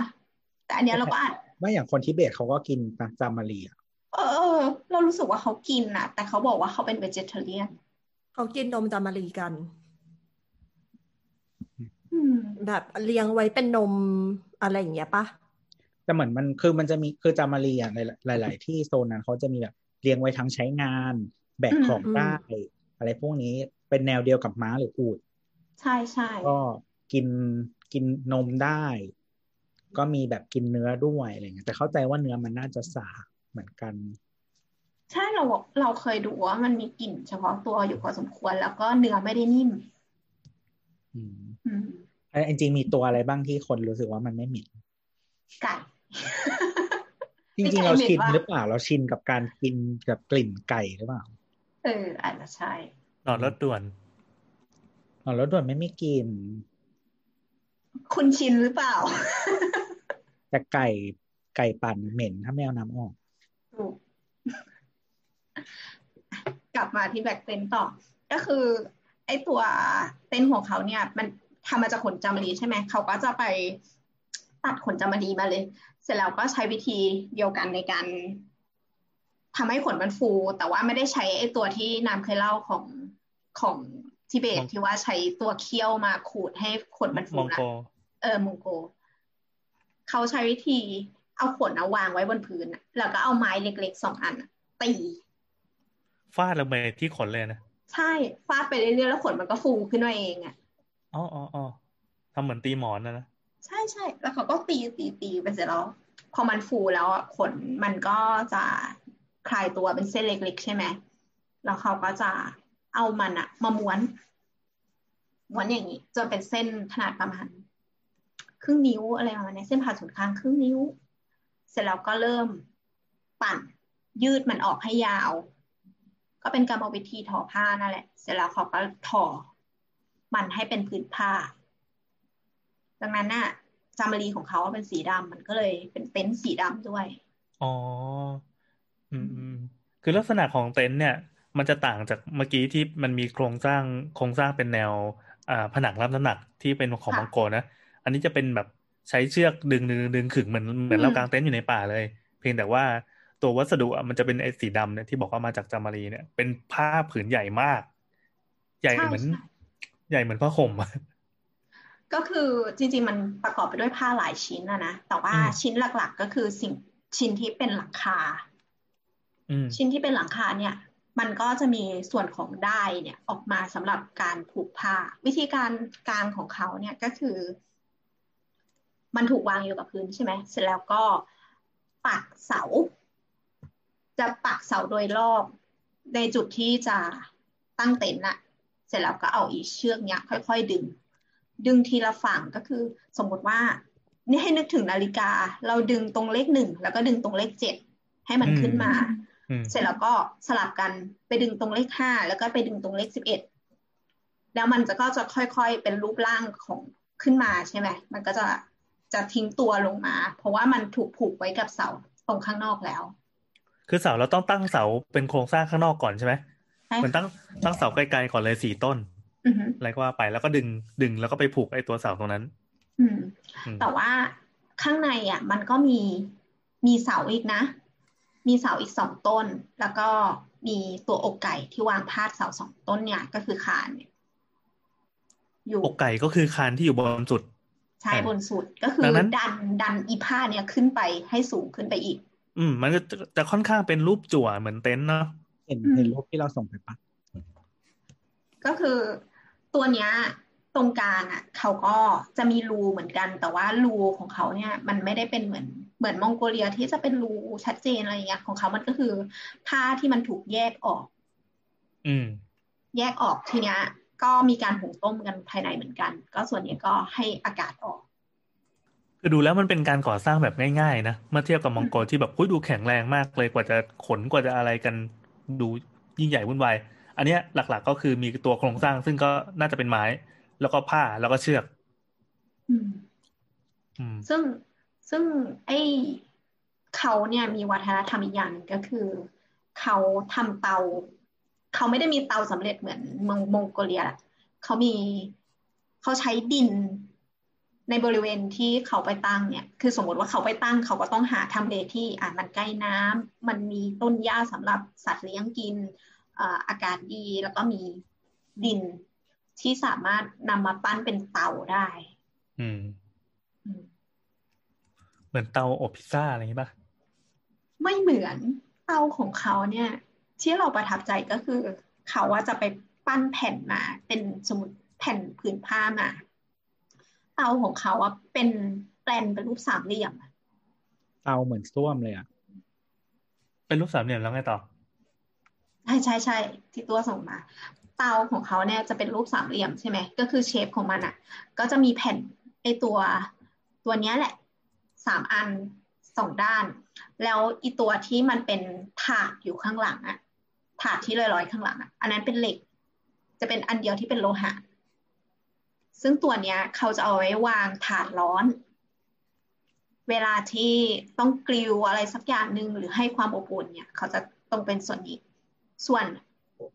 ส่วนตัวฐานด้านบนสามเหลี่ยมเนี่ยเอาไว้วางหม้ออ๋อให้นึกว่ามันเหมือนเป็น เหมือนเตาอั้งโล่อย่างเงี้ยอย่างบ้านเรานะมันจะเป็นเตาอั้งโล่ที่ยกขึ้นมามีสามขา แต่ว่าอันเนี้ยมันจะเป็นการก่อขึ้นมาจากดินเลย เหมือนทำเหมือนเหมือนก่อก่อครัวปูนนะแต่นี่คือทำจากดิน เสร็จปั๊บไอ้ตัวเนี้ยมันก็จะใช้เป็นโครงสร้างสำหรับเตาเลย ก็เอาหม้อไปตั้งข้างบน เสร็จปั๊บจะมีแผ่นที่ยื่นมาข้างนอกอีกทีหนึ่งเหมือนเป็นสปริงบอร์ดปะอ๋อแล้วเขาก็มีรูรูสำหรับถ้าอั้งโล่มันจะมีรูสำหรับใส่ฟืนแค่อันเดียวใช่ไหมอันเนี้ยเขามีรูสองอันนะอ๋ออืม เออเออเออเอาไว้เติมไว้เติม แล้วไอ้ส่วนที่ยื่นออกไปก็คือไว้วางพักใช่ไหมใช่ค่ะ เออ เพื่อให้ความร้อนอีกทีหนึ่งแล้วข้างล่างก็มีมีไม้มาค้ำก็ว่าไปเวลาเขาใส่ฟืนนะเขาก็ใส่ทางทางด้านหลังนะเขาไม่ได้ใส่ตรงตรงรูข้างล่างอ๋อคือใส่ใส่ตรงที่มันเป็นถาดยื่นออกไปข้างนอก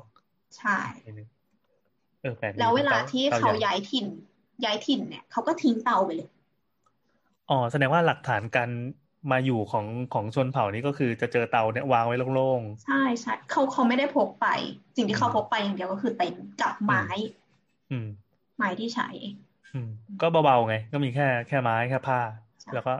เชือกหมดแล้วพอพอจบจากแคชเมียร์แล้วเดี๋ยวมาเบนูอินก็แล้วกัน เบนูอินเนี่ยก็จะลงมาตรงอาราเบียนเพนินซูล่าข้างล่างหน่อยหนึ่ง ก็คือ ชนเบนูอินเนี่ย จริง ๆ เขาเป็นเผ่าเผ่าที่ เราเราเราจะเรียกว่าชนเผ่า แต่ว่ามันมันภายใต้กรอบอันเนี้ยมันมีอีกหลายเผ่า แล้วก็มีหลายภาษาด้วยภายใต้คำว่าเบดูอิน เนี่ย เออ เก็ตปะเข้าใจคืออะนึกถึงคาบสมุทรอาระเบียนถูกไหม ย้อนกลับไปตั้งแต่ตอน นู้น ที่เราเคยเล่ากันเรื่อง Islamic Architecture ว่าเหมือนแบบก่อนหน้าที่เป็นตึกอิสลามรุ่นแรก เบดูอินคือเหมือนเป็นชนเผ่าดั้งเดิมที่อยู่แถบนี้ แล้วก็ใช้ชีวิตล่อนเล่ไปในทะเลทรายเรื่อยๆ คือเขาเรียกว่าอะไรอะ ในเหมือนจะใช้คำว่าเป็นเป็น tribe ขนาดใหญ่ ซึ่งใน tribe ขนาดใหญ่อะก็จะซอยย่อยเล็กๆเล็กๆเล็กๆไปอีก แล้วด้วยความที่อาราเบียนเพนินซูล่ามันใหญ่ เพราะฉะนั้นการใช้ภาษาวัฒนธรรมในแต่ละท้องที่อะก็จะแยกไป สมมุติว่าเบดูอินที่อยู่ในสหรัฐอาหรับเอมิเรตส์ก็จะเป็นแบบหนึ่งอืมเบดูอินที่อยู่จอร์แดนแดนที่อยู่แบบอะไรอย่างเงี้ย ก็จะมีวัฒนธรรมจำเพาะของตัวเองอะ อีกแบบหนึ่งเช่นกัน อะคุณน้ำต่อค่ะ ซึ่งเบดูอินเนี่ยเขาก็อยู่มานานแล้ว อยู่ในแถบอย่างที่เราบอกว่า Arabian Peninsula ทีนี้ตัวที่เขาอยู่เนี่ยมันจะอยู่บริเวณรอบๆซาฮาราด้วย ซึ่งที่เราบอกว่าเขามีลักษณะคล้ายโจรเพราะว่าเขาก็เคยมีประวัติไม่ดี คือเขาเป็นมุสลิมนั่นแหละ แต่ทีเนี้ยเขาเคยมีการฆ่าล้างคนที่ไปทำพิธีฮัจด้วยในช่วงศตวรรษที่สิบสองไม่แน่ใจ สิบสองหรือสิบห้าอะไรสักอย่างนี้แหละ ก็คือแล้วภาพของเขาเนี่ยก็คือมีความเป็นโจร เพราะว่ามีอาวุธแล้วก็รบในในทะเลทรายด้วย คือในทะเลทรายเนี่ยคือสมรภูมิของเขาเลย แล้วก็มีการป้นคาราวาน แล้วก็มีการทะเลาะกันระหว่างเผ่าด้วยอะไรอย่างเงี้ย แต่ทีนี้วิถีชีวิตของเขาเนี่ย มันก็ยังคล้ายๆกันอยู่อย่างเรื่อง สิ่งปลูกสร้างก็คือจะปลูกสร้างได้ไหมก็คือไอ้ตัวเต็นท์ที่เขาใช้พักเนี่ยแหละอ่าเราไม่แน่ใจว่าอ่านถูกไหมชื่อว่าเบดอัลชา เป็นเต็นท์ขนอูฐไม่ไม่ใช่เต็นท์ที่สามารถขนอูฐได้ แต่เป็นเต็เต็นนท์ท์ที่ที่มาทำจากจากขนอูฐใช่ เป็นเต็นท์ที่ทำมาจากขนอูฐตูดขนเอ็นก็คือใน เขาเนี่ยมีทั้งล่าสัตว์ แต่ว่าสัตว์มันก็ล่าไม่ได้อยู่แล้วล่ะ ก็จะเป็นล่าคนแทนก็คือเป็นโจรอืมมีกองกำลังของตัวเอง แล้วก็มีการปศุสัตว์ด้วยก็คือเลี้ยงอูฐอืมอืมเออจริง ๆ เรามีความเกี่ยวข้องกับนครเพตาด้วยนะ เราเคยพูดถึงเพตาแล้วเนี่ยที่อยู่กลางจอร์แดนอะที่เป็นสถาปัตยกรรมที่อยู่แบบในลืบแล้วก็แบบ ไม่รู้เลยว่าใครสร้างอะไรอย่างเงี้ยอืมถ้านึกถึงให้นึกถึงอินเดนาโจนส์ภาคที่มันมี Holy Grail ภาคสามไอทางเข้านครที่แก๊งพระเอกจะไปเอาไอจอกศักดิ์สิทธิ์ของพระเจ้า อะ นั่นแหละ ซีนนั้นคือเพตรา อ่าเพตราเป็นเหมือนเมืองที่มันถูกเจาะเข้าไปในเขา แล้วก็เหมือนแบบทั้งเมืองอะ ถูกสร้างโดยแบบ เหมือนเจาะภูเขาเข้าไปอะไรอย่างเงี้ยอืมคือที่เวลาภาพจำมันก็จะเป็นเหมือนแบบ ทางเข้าที่เป็นเหมือนมีจั่วมั้งแล้วก็มีประตูหน้าต่างอะไรประมาณเนี้ย มันคือหมันเป็นอะดูดูเป็นโรมันอาร์ติเทคยังไงก็ไม่รู้ แต่ว่ามันแป้งเสือกตั้งอยู่กลางจอร์แดน แล้วอยู่กลางลืบเขามาไงทะเลทรายเออน่าจะเป็นซึ่ง world เป็นแบบเป็น World Wonder ด้วยมั้งอืมใช่ใช่ใช่ใช่เป็น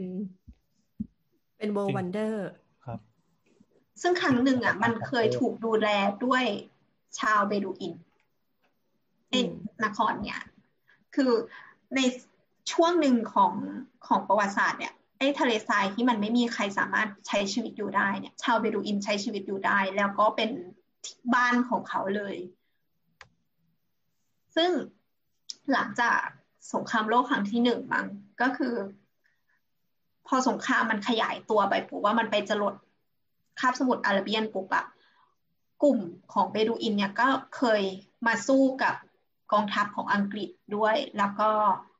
เคยสู้กับตุรกีด้วยมั้งเสร็จแล้วก็มีเรื่องของการเมือง เพราะว่าผู้นำของเขาเนี่ยเขาเป็นมุสลิม ผู้นำของเขาคือชีบางทีชีที่เข้ากับฝั่งไหนฝั่งหนึ่งอะก็จะไปลบอีกฝั่งหนึ่งแต่สิ่งที่ทำให้เห็นศักยภาพของเขาก็คือเขาว่ามีความเป็นกองทัพอะถึงแม้มันจะเป็นกองโจรก็เถอะ อยู่ ซึ่งภายหลังเนี่ยเบโดอินกลุ่ม ไม่บางทีตอนนี้เขาไม่ได้เป็นคนเล่ร่อนทั้งหมด กลุ่มที่ยังเล่ร่อนอยู่เนี่ยส่วนใหญ่ก็คือเลี้ยงอูดแต่ว่าที่ไม่เล่ร่อนก็คือไปเป็นทหาร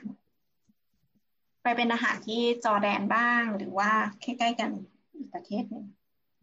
แถวๆนั้นอะเราไม่แน่ใจว่าประเทศอะไรนะอิสราเอลมั้ง อิรักอิหร่านประมาณเนี้ย ก็คือไปเป็นอาหารในกองทัพของประเทศนั้นๆด้วย ก็คือภาพจำของเบดูอินสำหรับเรา ก็คือเป็นโจรบนหลังมาที่จะแต่งตัวอาหรับพวกผ้าสีดำแล้วก็มีดาบโค้งๆ เพราะว่าเขาลบบนหลังมาใช่ไหมเราดาบเขาว่ามันยาวมาก มันไม่สามารถที่จะทำเป็นดาบยาว ดาบตรงยาวได้อะ ถ้าจะรักษาความยาวของดาบในการใช้งานอยู่อะ มันเลยต้องเป็นดาบโค้ง อืม แล้วก็ชีวิตของเขาอะก็คืออยู่กลางทะเลทราย ไอ้เต็นท์ที่เขาสร้างเนี่ย มันจะส่วนประกอบก็คือเป็นวัสดุก็คือเป็นขนอูด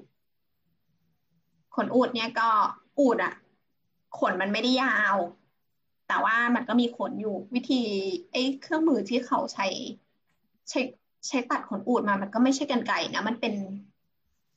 ดาบมันเป็นมีดโค้งๆอะ่ะ แล้วก็ใช้วิธีเหมือน เหมือนค่อยๆโกนขนมาขนอูด เออโกนขนอูดเหมือนขูดขนฟังฟังดูไม่ค่อยลื่นหูเท่าไหร่การโกนขนตูดขนหูโกนอูดอะไรนะโกนขนตูดอะไรนะอูดขนอูด ก็คือโกนขนออกมาใช่ไหมขนอูดเนี่ยมันขนเล็กๆอยู่แล้วอะมันมันสั้น มันก็สามารถที่จะแบบทำทำเป็นเส้นไหมได้เลย ก็คือเหมือนเหมือนเหมือนวัฒนธรรมอื่นไหมเส้นไหมเส้นไหม ก็คือแบบปั่นๆให้มันเป็นเส้นอะปั่นด้วยอะอ่าเส้นหนาๆเสร็จแล้วก็ทำให้มันเป็นก้อนได้ แล้วก็ใช้วิธีการทอ ซึ่งวิธีการทอของเขา มันก็แบบเออจะ เราอธิบายไม่ถูกเพราะเราเราไม่ถูกเครื่องมือ เรารู้สึกว่าเครื่องมือเขาง่ายๆเลยอะเหมือนเขามีไม้อยู่นิดเดียวใช่ไหมเขาก็ไม้ปักพื้นปะเสร็จแล้วก็ดึงให้มันเป็นเส้นตึงๆ แล้วก็ค่อยๆเอาเส้นทีละเส้นนะมาสลับร้อยสลับไปเรื่อยๆอืมเหมือนเหมือนเคยถักเปียงเงี้ยหรอมันเป็นการสารเหมือนเอาเส้นใหญ่อะมาสารสารสารสารสารกันไปเรื่อยๆใช่ สุดสุดท้ายแล้วมันได้เป็นผืนมาเสร็จแล้วเขาก็เนี่ยเอามันมาใช้งานเขาใช้นุ่มผมด้วยนะขนอูดเนี่ย แล้วทีเนี้ยไอ้ตัวเต็นท์ของเขาเนี่ยมันก็วิธีการกลางเนี่ยจะคล้ายๆกับของทิเบตันแบ็กเต็นท์หน่อยหนึ่งแต่ว่าสิ่งที่ต่างก็คือ เขาไม่ได้ใช้เสาออกมาขึงข้างนอก วิธีการกลางของเขาก็คือตัวเต็นท์ของเขาเนี่ยมันเป็นผ้าผืนเดียวใช่ไหมแล้วก็มันถูกตั้งอยู่กลางทะเลทราย มันจะไม่สามารถที่จะ เป็นอะไรที่สูงได้ ไม่งั้นเนี่ยมันจะต้านลม มันอันเดียวก็คือ เขาว่าจะดึงผ้าให้ราบกับพื้น เสร็จแล้วก็เอาเสาเนี่ย มุดเข้าไปข้างใต้อะแล้วก็ดันมันขึ้นมา เพื่อเพื่อให้เกิดพื้นที่ใช้งานภายใต้เต็นท์น่ะแล้วก็อีตรงกลางเนี่ยมันจะมีหนังอูดอยู่ ที่เราเห็นเนี่ยก็คืออีหนังอูดตัวเนี้ยเขาก็จะเอาเสาที่สูงที่สุดขึ้นไป ดันสองต้น ดันให้มันเกิดเกิดไอตัวจั่วขึ้นมา ที่ไม่ได้จั่วแหลมหรอกแต่ว่าก็เป็นแบบเหมือนโดมของเต็นท์ขึ้นไป ทีเนี้ยพอมันดึงไอ้ได้เนี่ยมันถูกดึงทุกด้านแล้ว จะมีด้านหนึ่งที่เป็นเหมือนหน้าบ้าน ก็เรียกว่าหมักฮัด ตัวเนี้ยมันสามารถเปิดขึ้นมา เพื่อ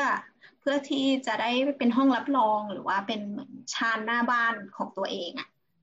สำหรับให้แขกเนี่ยมานั่งแล้วก็ชงชากัน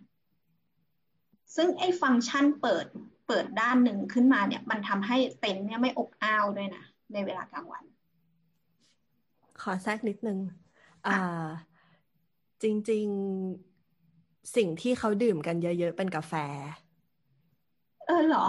ใช่ใช่เฮ้ยจริง ๆ เรื่องอย่างเงี้ยคืออยากเล่ามากเลยแต่แบบ ไม่เป็นไรเล่าก็ได้นะ ไม่เป็นไรไม่เป็นไรเรามันคือกาแฟใส่เนยปะมันคือไม่ใช่ อะ คือ เออเขาเรียกว่าอะไร เดี๋ยวเดี๋ยวให้คุณน้ำเล่าของเบดูอินให้จบก่อนแล้วกันแล้วเดี๋ยวเราค่ไม่อยจะมาจแทรบกแล้วแซจะงจบแล้วเออเดี๋ยวเราค่อยลแทรกเอาเหรอ เออ อยากย้อนตั้งแต่เพตราเลยอะกลับไปไกลมาก เพตรา ไอ้ข้างหน้าทางเข้าอะ ที่ที่เราเล่าให้ฟังว่ามันเป็น scene ของหนังเรื่อง Indiana Jones ใช่ไหมตรงนั้นน่ะเรียกว่า Treasury ซึ่ง Treasury อะเมื่อก่อนน่ะ จริง ๆ แล้วสิ่งเนี้ย มันคือสร้างตามปฏิทินจำนวนเสาที่ตั้งทั้งหมด แทนจำนวน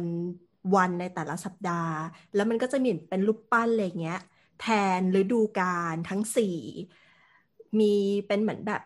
หินสลักเป็นกลมๆอะ ก็คือแทนแบบสามร้อยหกสิบห้าวันอะไรแบบเนี้ย คือเขาคำนวณทุกอย่างออกมา ให้มันกลายเป็นปฏิทิน ซึ่งเราแบบว้าวมาก แล้วก็เเมื่อก่อนก่อนหน้าเนี้ยเวลาที่คนผู้ที่นับถืออิสลามเขาจะ เเขาเรียกว่าอะไรอะ เหมือนแบบละหมาด ละหมาดใช่ใช่เขาจะละหมาดใช่ไหมเขาจะหันหน้าไปที่นครเมกะถูกไหมแต่เมื่อก่อนอะ ก่อนหน้านี้อะคืออันเนี้ยเราเคยไปดูใน Google แล้วก็ไปเจอเป็นคลิปวิดีโอที่เขาอธิบายว่าจริง ๆ แล้วก่อนหน้าที่จะหันไปละหมาดทาง หันไปทางทิศของนครเมกะ เพตราเคยเป็นหนึ่งในเมืองที่เป็นทิศของการละหมาด เนื่องจาก เหมือน เขาเรียกว่าอะไร นครเมกะ จริง ๆ แล้วคือก่อนหน้าที่จะมีท่านนบีขึ้นมา ในอาราเบียนเพนินซูล่าก็คือฟีลลิ่งเหมือนแบบนับถือเทพเจ้า นับถือผี นับถืออะไรแบบเนี้ยที่ที่ไม่ใช่ตัวพระเจ้าของของศาสนาอิสลามเราเราจะอธิบายยังไงให้ให้ทุกคนเข้าใจดี คืออาสมมติว่าหมู่บ้านนี้มีรูปปั้น ที่เขาคิดว่าเป็นเทพอยู่หนึ่งหน่วย เขาก็จะวอชิปกับรูปปั้นเนี้ยพอศาสนาอิสลามอะขยายวงกว้างขึ้นเรื่อยๆอะเขาก็จะได้มีเขาก็จะมีการรวบรวมเอาเหมือนรูปปั้นดังกล่าว พวกเนี้ย มาไว้ในนครเมกะด้วย คือสมัยนั้นน่ะ การสู้รบระหว่าง ชนเผ่าอะ มันเกิดขึ้นได้แบบเยอะมาก ทั้งเอาทรัพย์สินเอาสัตว์ผู้หญิงบลาบลาบลาอะไรเงี้ย ทีเนี้ยการที่จะสร้างนครนครรัฐหนึ่งขึ้นมาได้อะ โดยที่ไม่ให้ใครมาโจมตีอะก็คือการที่เอาสิ่งที่ชนเผ่าทั้งหมดอะเคารพมารวมรวบไว้ในที่ที่เดียว ก็คืออยู่ในเมกะ แล้วก็บอกว่าเนี่ย มันคือ holy space ที่ห้ามคนเข้ามาฆ่ากันที่นี่ ห้ามคนเข้ามาทำลายแยกแบบว่าแย่งชิงทรัพย์สินที่นี่ เพราะว่ามันมันกลายเป็นพื้นที่ศักดิ์สิทธิ์แล้ว ซึ่งอาจจะเป็นทั้งพระเจ้าเราและพระเจ้าคุณประมาณเนี้ย นั่นแหละ ซึ่งมันเป็นเรื่องแบบปกติมากๆเหมือนแบบศาสนาก็คือเครื่องมือทางการเมืองอย่างหนึ่งอืมเหมือนที่ที่ฮินดูบอกว่า พระพุทธเจ้าก็คือแบบเป็นเทพหรือว่าอะไรอย่างเงี้ย หรือว่าหรือว่าที่ที่อิสลามบอกว่าแบบพระเยซูก็ก็เป็นนบีคนหนึ่งนะอะไรอย่างงี้อืมอืมอืมนั่นแหละ ทีนี้เพราะว่าเหมือนชนเผ่าเราจำชื่อไม่ได้ที่อยู่ตรงเนี้ย ที่เอออะเราเราบอกคนฟังไว้ก่อนว่า เราจำไม่ค่อยได้นะคะ ยังไงถ้าเกิดว่ามีเอ่อข้อแทรกอะไรตรงไหน ก็สามารถเมนชั่นมาบอกได้เลย แต่แต่ตามที่เราจำได้คร่าวๆคืออะเหมือนคือเหมือนประรายมาการณไทนี้ยบ้านครับว่าสิ่งบางอย่างที่เราพูดก็จริงบางอย่างที่พูดก็ไม่จริงนะก็ไปหาเออเรื่องเอานั่นแหละ ก็คือเหมือนกับว่าก็ก็กลายเป็นว่าทำให้เมกะเป็นเป็นนครแบบว่าโฮลี่ขึ้นมา อะไรอย่างเงี้ย แล้วก็ว่าจริง ๆ มันมีแยกไปว่าเหมือนแบบท่านนบีมูฮัมหมัดได้ออกจากเมกะไปตั้งเมืองใหม่ เยอะแยะนั่นแหละ สนุกมากเดี๋ยว ถ้าเราอ่านดีๆเราจะเอามาเล่าให้ทุกคนฟัง ทีนี้เพตราก็เช่นกัน เพตราก็คือเหมือนกับว่ามันเป็นช่องทางเป็นเป็นเส้นทางทางการทางการค้า มันคือเมืองที่ตัดผ่านเข้าไปในภูเขา เพราะฉะนั้นแน่นอนว่ามันก็จะมีชนเผ่าเล่ร่อนที่เหมือนแบบเอาเว้ยกูดักป้นตรงนี้แหละ ซึ่งการที่จะทำให้มันกลายเป็นพื้นที่ที่จะไม่มีใครเอามาฆ่าปาดคอกันง่าย ๆ ก็คือ รวมเอาความเชื่อต่างๆ ของแต่ละชนเผ่าเข้ามา มันก็เป็นเหมือนเขาเรียกว่าอะไรอะ่ะ เป็นโมเดลเดียวกันกับที่เมกะทำนั่นแหละ ก็ก็เลยทำให้มีอยู่ช่วงหนึ่งที่เวลาคนละหมาดอะทิศทางของการละหมาดอะ จะมุ่งไปที่เพตรา แล้วสุดท้ายต่อต่อมาก็จะค่อยๆเหมือนแบบปรับเปลี่ยนมาให้ให้มาเป็นเมกะอย่างในปัจจุบันนี้นะจ๊ะ ส่วน เรื่องราวของเบดูอิน อย่างที่คุณน้ำเล่าไปก่อนหน้านี้ว่า Arabian Peninsula มันเป็นเหมือนบ้านเกิดของของชาวเบดูอิน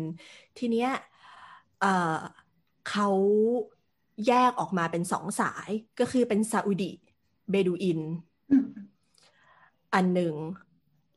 คือกลุ่มเนี้ยก็คือจะอยู่แถวๆแบบเยเมน จอร์แดน ประมาณนี้กับอีกกลุ่มหนึ่งจะแยกออกมา เขาเรียกว่าเอ่อออกเสียงไม่ค่อยถูกอะคีซิสซัมติงสักอย่างคืออยู่ทางทิศตะวัน เขาเรียกว่าอะไรอะทิศทิศเหนือตรงกลางของทิศเหนือของของคาบสมุทรอาระเบียนนั่นแหละ ประมาณนั้น แล้วก็แต่ละอย่างที่เราบอกว่าแต่ละกลุ่มถึอะงอิรักซีเรียอะไรอย่างเงี้ยเหรอซีเรียอืมใช่ใช่หมายถึงส่วนใหญ่ช่เบดูอินเขาแยกกันไปที่นั่นใช่ไหม อืม คือตรงกลางของคาบสมุทรอาระเบียนน่ะ มันเป็นทะเลทราย เพราะฉะนั้นเขาจะอืมกระจายอยู่รอบ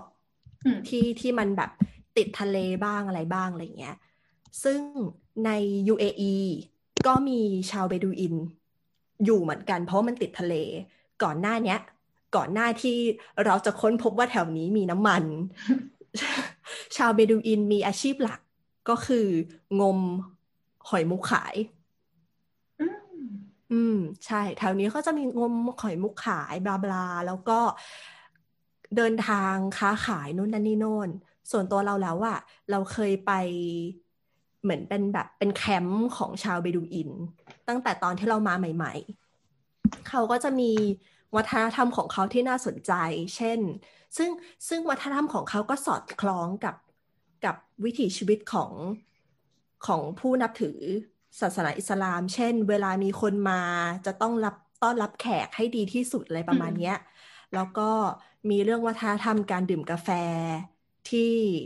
น่าสนใจมาก ๆ คือการดื่มกาแฟของเขาที่คุณน้ำเล่าให้ฟังว่ามีพื้นที่ส่วนกลางไว้สำหรับให้คนมาดื่มกาแฟค่ะ ให้คนเวลาคนมาที่บ้านแล้วก็มานั่งดื่มกาแฟดื่มกาแฟกันอะไรอย่างเงี้ย นั่นแหละ คือมันเป็นเหมือนเป็นแบบคอวัฒนธรรมหลักของที่นี่ เลยก็ว่าได้ อืม นั่นแหละ เดี๋ยวเราค่อยเล่าให้ฟังต่อละกัน เดี๋ยวจะมีไกลมากเดี๋ยวจะ เดี๋ยวจะไปไกลกว่านี้ นั่นแหละ แต่แต่พอพูดถึงแบบว่าการกระจายของเบดูอินแล้วเราก็ เออ เราก็รู้สึก เราใช้คำว่าสงสารได้ไหม เพราะว่าบางทีมันก็มันก็เป็นไปตามธรรมชาติอะก็อย่างที่บอกว่าเขาอาศัยรอบๆซาฮาราใช่ไหมรอบๆทะเลทรายทีนี้เขาก็พอไอ้ธุรกิจน้ำมันมันบูมอะมันเกิดงานขึ้นมาในเมืองทีนี้เปรูอินเขาก็ละทิ้งวิถีชีวิตการเป็นคนเล่ร่อนอะออกไปก็คือไปหางาน ตอนนี้กลุ่มที่ยังเล่ร่อนอยู่อะก็คือทำปศุสัตว์ ก็คือเลี้ยงแกะเลี้ยงม้าเลี้ยงอูฐอะไรพวกเนี้ยแต่ว่าเบดูอินที่อยู่ในเมืองส่วนใหญ่อะก็คือถ้าไม่เป็นทหารก็จะรับจ้างอะไรพวกนี้ไป ทีนี้อย่างกลุ่มใหญ่ที่จะไปรู้สึกว่าจะมีจอร์แดนกับซีเรีย ซึ่งซีเรียเนี่ยเกิดสงครามกลางเมืองอีก เหมือนไปกลุ่มใหญ่เลย แล้วก็เกิดสงครามกลางเมืองที่ซีเรีย ปรากฏว่าพอเกิดสงครามกลางเมืองปุ๊บอะตัวประเทศเขาที่เป็น citizen ซีเรียเนี่ยก็ เอาตัวแทบไม่รอดอยู่แล้ว เบดูอินที่ย้ายฐานเข้าไปเนี่ย กลายเป็นชนอพยพอะที่ที่ที่ต้องหนีต่ออีกไปประเทศที่สามต่ออีกอะไรอย่างเงี้ยก็เลย อืม เราก็รู้สึกว่า บางครั้งเขา เขาก็อยากกลับมาใช้ชีวิตแบบเดิมไหมอะไรอย่างเงี้ย แต่ว่าแต่ว่าเราเข้าใจอยู่ว่าเขาละทิ้งชีวิตหนีไปแล้วนะคงกลับมายาก เดี๋ยวขอข้ามไปทางฝั่ง ทางฝั่งอาร์กติกแล้วกันเพราะว่าจริง ๆแล้วเราเราจริงๆเราว่าเรารู้สึกว่าทุกคนอะรู้จักเต็นท์ของชาวอาร์กติกอยู่พอสมควร คืออะไรอะ อันเนี้ยเราเราเอากลุ่มหนึ่งมาชื่อว่าเนนเน็ตเนนเน็ตหรือว่าอีกชื่อหนึ่งของเขาคือซามอย ซามอยก็เป็น กลุ่มที่อยู่ทางอาร์กติกเหนือ อยู่อะเหนือรัสเซียไปประมาณเนี้ยเออเออโซนรัสเซียเลยเนาะเนเน็ตนี่ N E N E T นะเผื่อใครจะไปค้นใช่ค่ะ หาคำว่าซามอยก็ได้ แต่ว่าจะได้เป็นรูปหมามาแทน อ๋อซามอย S A M O Y E D ใช่ก็แต่จริง ๆ ซามอยหมาพันธุ์ซามอยเนี่ย ก็คือมาจากเผ่านี้นะเขาเลี้ยงไว้สำหรับการล่าสัตว์ลากเลื่อนและกิน โอ้ย พอค้น Google แล้วแบบไหลเลยอะ เจอซามอยเข้าไป ฟูเต็มไปหมดเลย เฮ้ยเออ แต่เราตลกนะ เพราะว่าซามอยในภาพจำของทุกคนตอนเนี้ยมันคือสีขาวอ่าแต่อ่าจริงๆซามอยมันมีหลายสี และมันอยู่ในวงสปริตก็คือมันจะมีหลายสี และตัวตัวตัวซามอยที่เราเห็นเนี่ยมันจะมีสองไซส์เหมือนจะมีไซส์สิบสองนิ้วกับ กับไออีกไซส์หนึ่งที่เป็นไซส์ใหญ่เลยอะอืมซามอยเป็นหมาลากเลื่อนนะ มันแรงเยอะอืม จะเลี้ยงนี่มันเลี้ยงน่ารักอย่างเดียวไม่ได้นะ ต้องให้มันออกกำลังกาย ด้วยการให้มันลากเราออกเดินทาง ใช่ โอเค กลับมาที่ชาวเนนเน็ตชาวเนนเน็ตเนี่ยก็คือเขาใช้ชีวิตอยู่ที่อาร์กติกใช่ไหม ก็คล้ายๆ หลาย ๆ ประเทศหลาย ๆ เผ่าก็คือ อันนี้ก็มีการล่าสัตว์ และก็ฟาร์มสัตว์ก็คือกวางเรนเดียร์ ดังนั้นเต็นท์ของเขาเนี่ย มันทำมาจากหนังกวางเรนเดียร์อืมส่วนตัวนะ เราอะมีความรู้สึกว่าไอ้เวลาที่เราพูดว่าทั้งเต็นท์เขาทำมาจากขนแกะ หรือทั้งเต็นท์เขาทำมาจากขนสัตว์ร้อยเปอร์เซ็นต์อย่างเงี้ย เรารู้สึกว่าทำไมเขารวยจังวะตลอดเวลาเลยแต่จริงๆ มันคือภาพของคนเมืองที่ไม่ค่อยได้จับ material นี้อะแล้วก็รู้สึกว่าเฮ้ยคนกลุ่มนี้รวยจังแต่มันคือ material ที่เหลือในประเทศเขา ในในชนเผ่าเขาในวิถีชีวิตเขาอะเยอะมากๆอยู่แล้วอะก็คือกวางก็ก็คือเพราะว่ากวางเพราะว่าก็เขาก็ล่ากันปกติใช่ไหมใช่เขาเลี้ยงอ๋อเขาเลี้ยงเลี้ยงด้วยอืมเขาเลี้ยงด้วยเลี้ยงสำหรับกินไว้สำหรับลากเลื่อนลากของอืมแล้วก็กิน แล้วก็ใช้ทำเต็นท์ก็คือ ตัวเต็นท์ของเขาเนี่ย จะเห็นว่ามันเป็นรูปกรวยเลย มีวัสดุทั้ง อธิบายรูปพรรณสันฐานก่อน คือ คือเต็นท์หน้าตาเป็นยังไงบ้าง เป็นรูปกรวยคว่ำค่ะ เออ เป็นกระโจมใช่ไหมใช่ใช่เออก็คือก็คือยอดเนี่ยแหลม แล้วก็น่าจะเป็นเป็น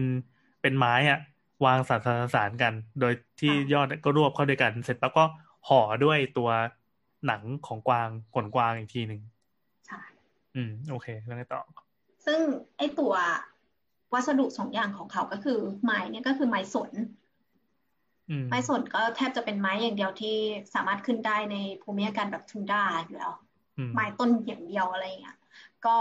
ข้อดีของไม้สนก็คือมันเป็นไม้ที่มีลำต้นตรง ดังนั้นเนี่ย วิธีการแปรรูปมาใช้สำหรับการทำเป็นโครงสร้างของเต็นท์เนี่ยมันคือแทบไม่มีอะไรเลย คือเหลาให้ตรงอย่างเดียว แล้วก็วิธีการก่อสร้างของเขาก็คือหนึ่งไอ้ต้นที่เป็นต้นหลักเนี่ยปักลงไป เป็นเป็นเสาเสาเอก เสร็จแล้วก็มีเสาเอกด้วยเออเสาเอกเสาเอก พยายามพยายามเปรียบเทียบกับโครงสร้างไทยแล้วเนี่ย แล้วก็เสาตัวอื่นๆที่ใช้เป็นโครงสร้างเนี่ยก็คือ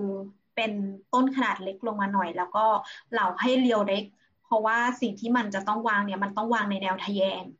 แล้วก็ไปรวมเป็นจุดเดียวที่บนยอดของ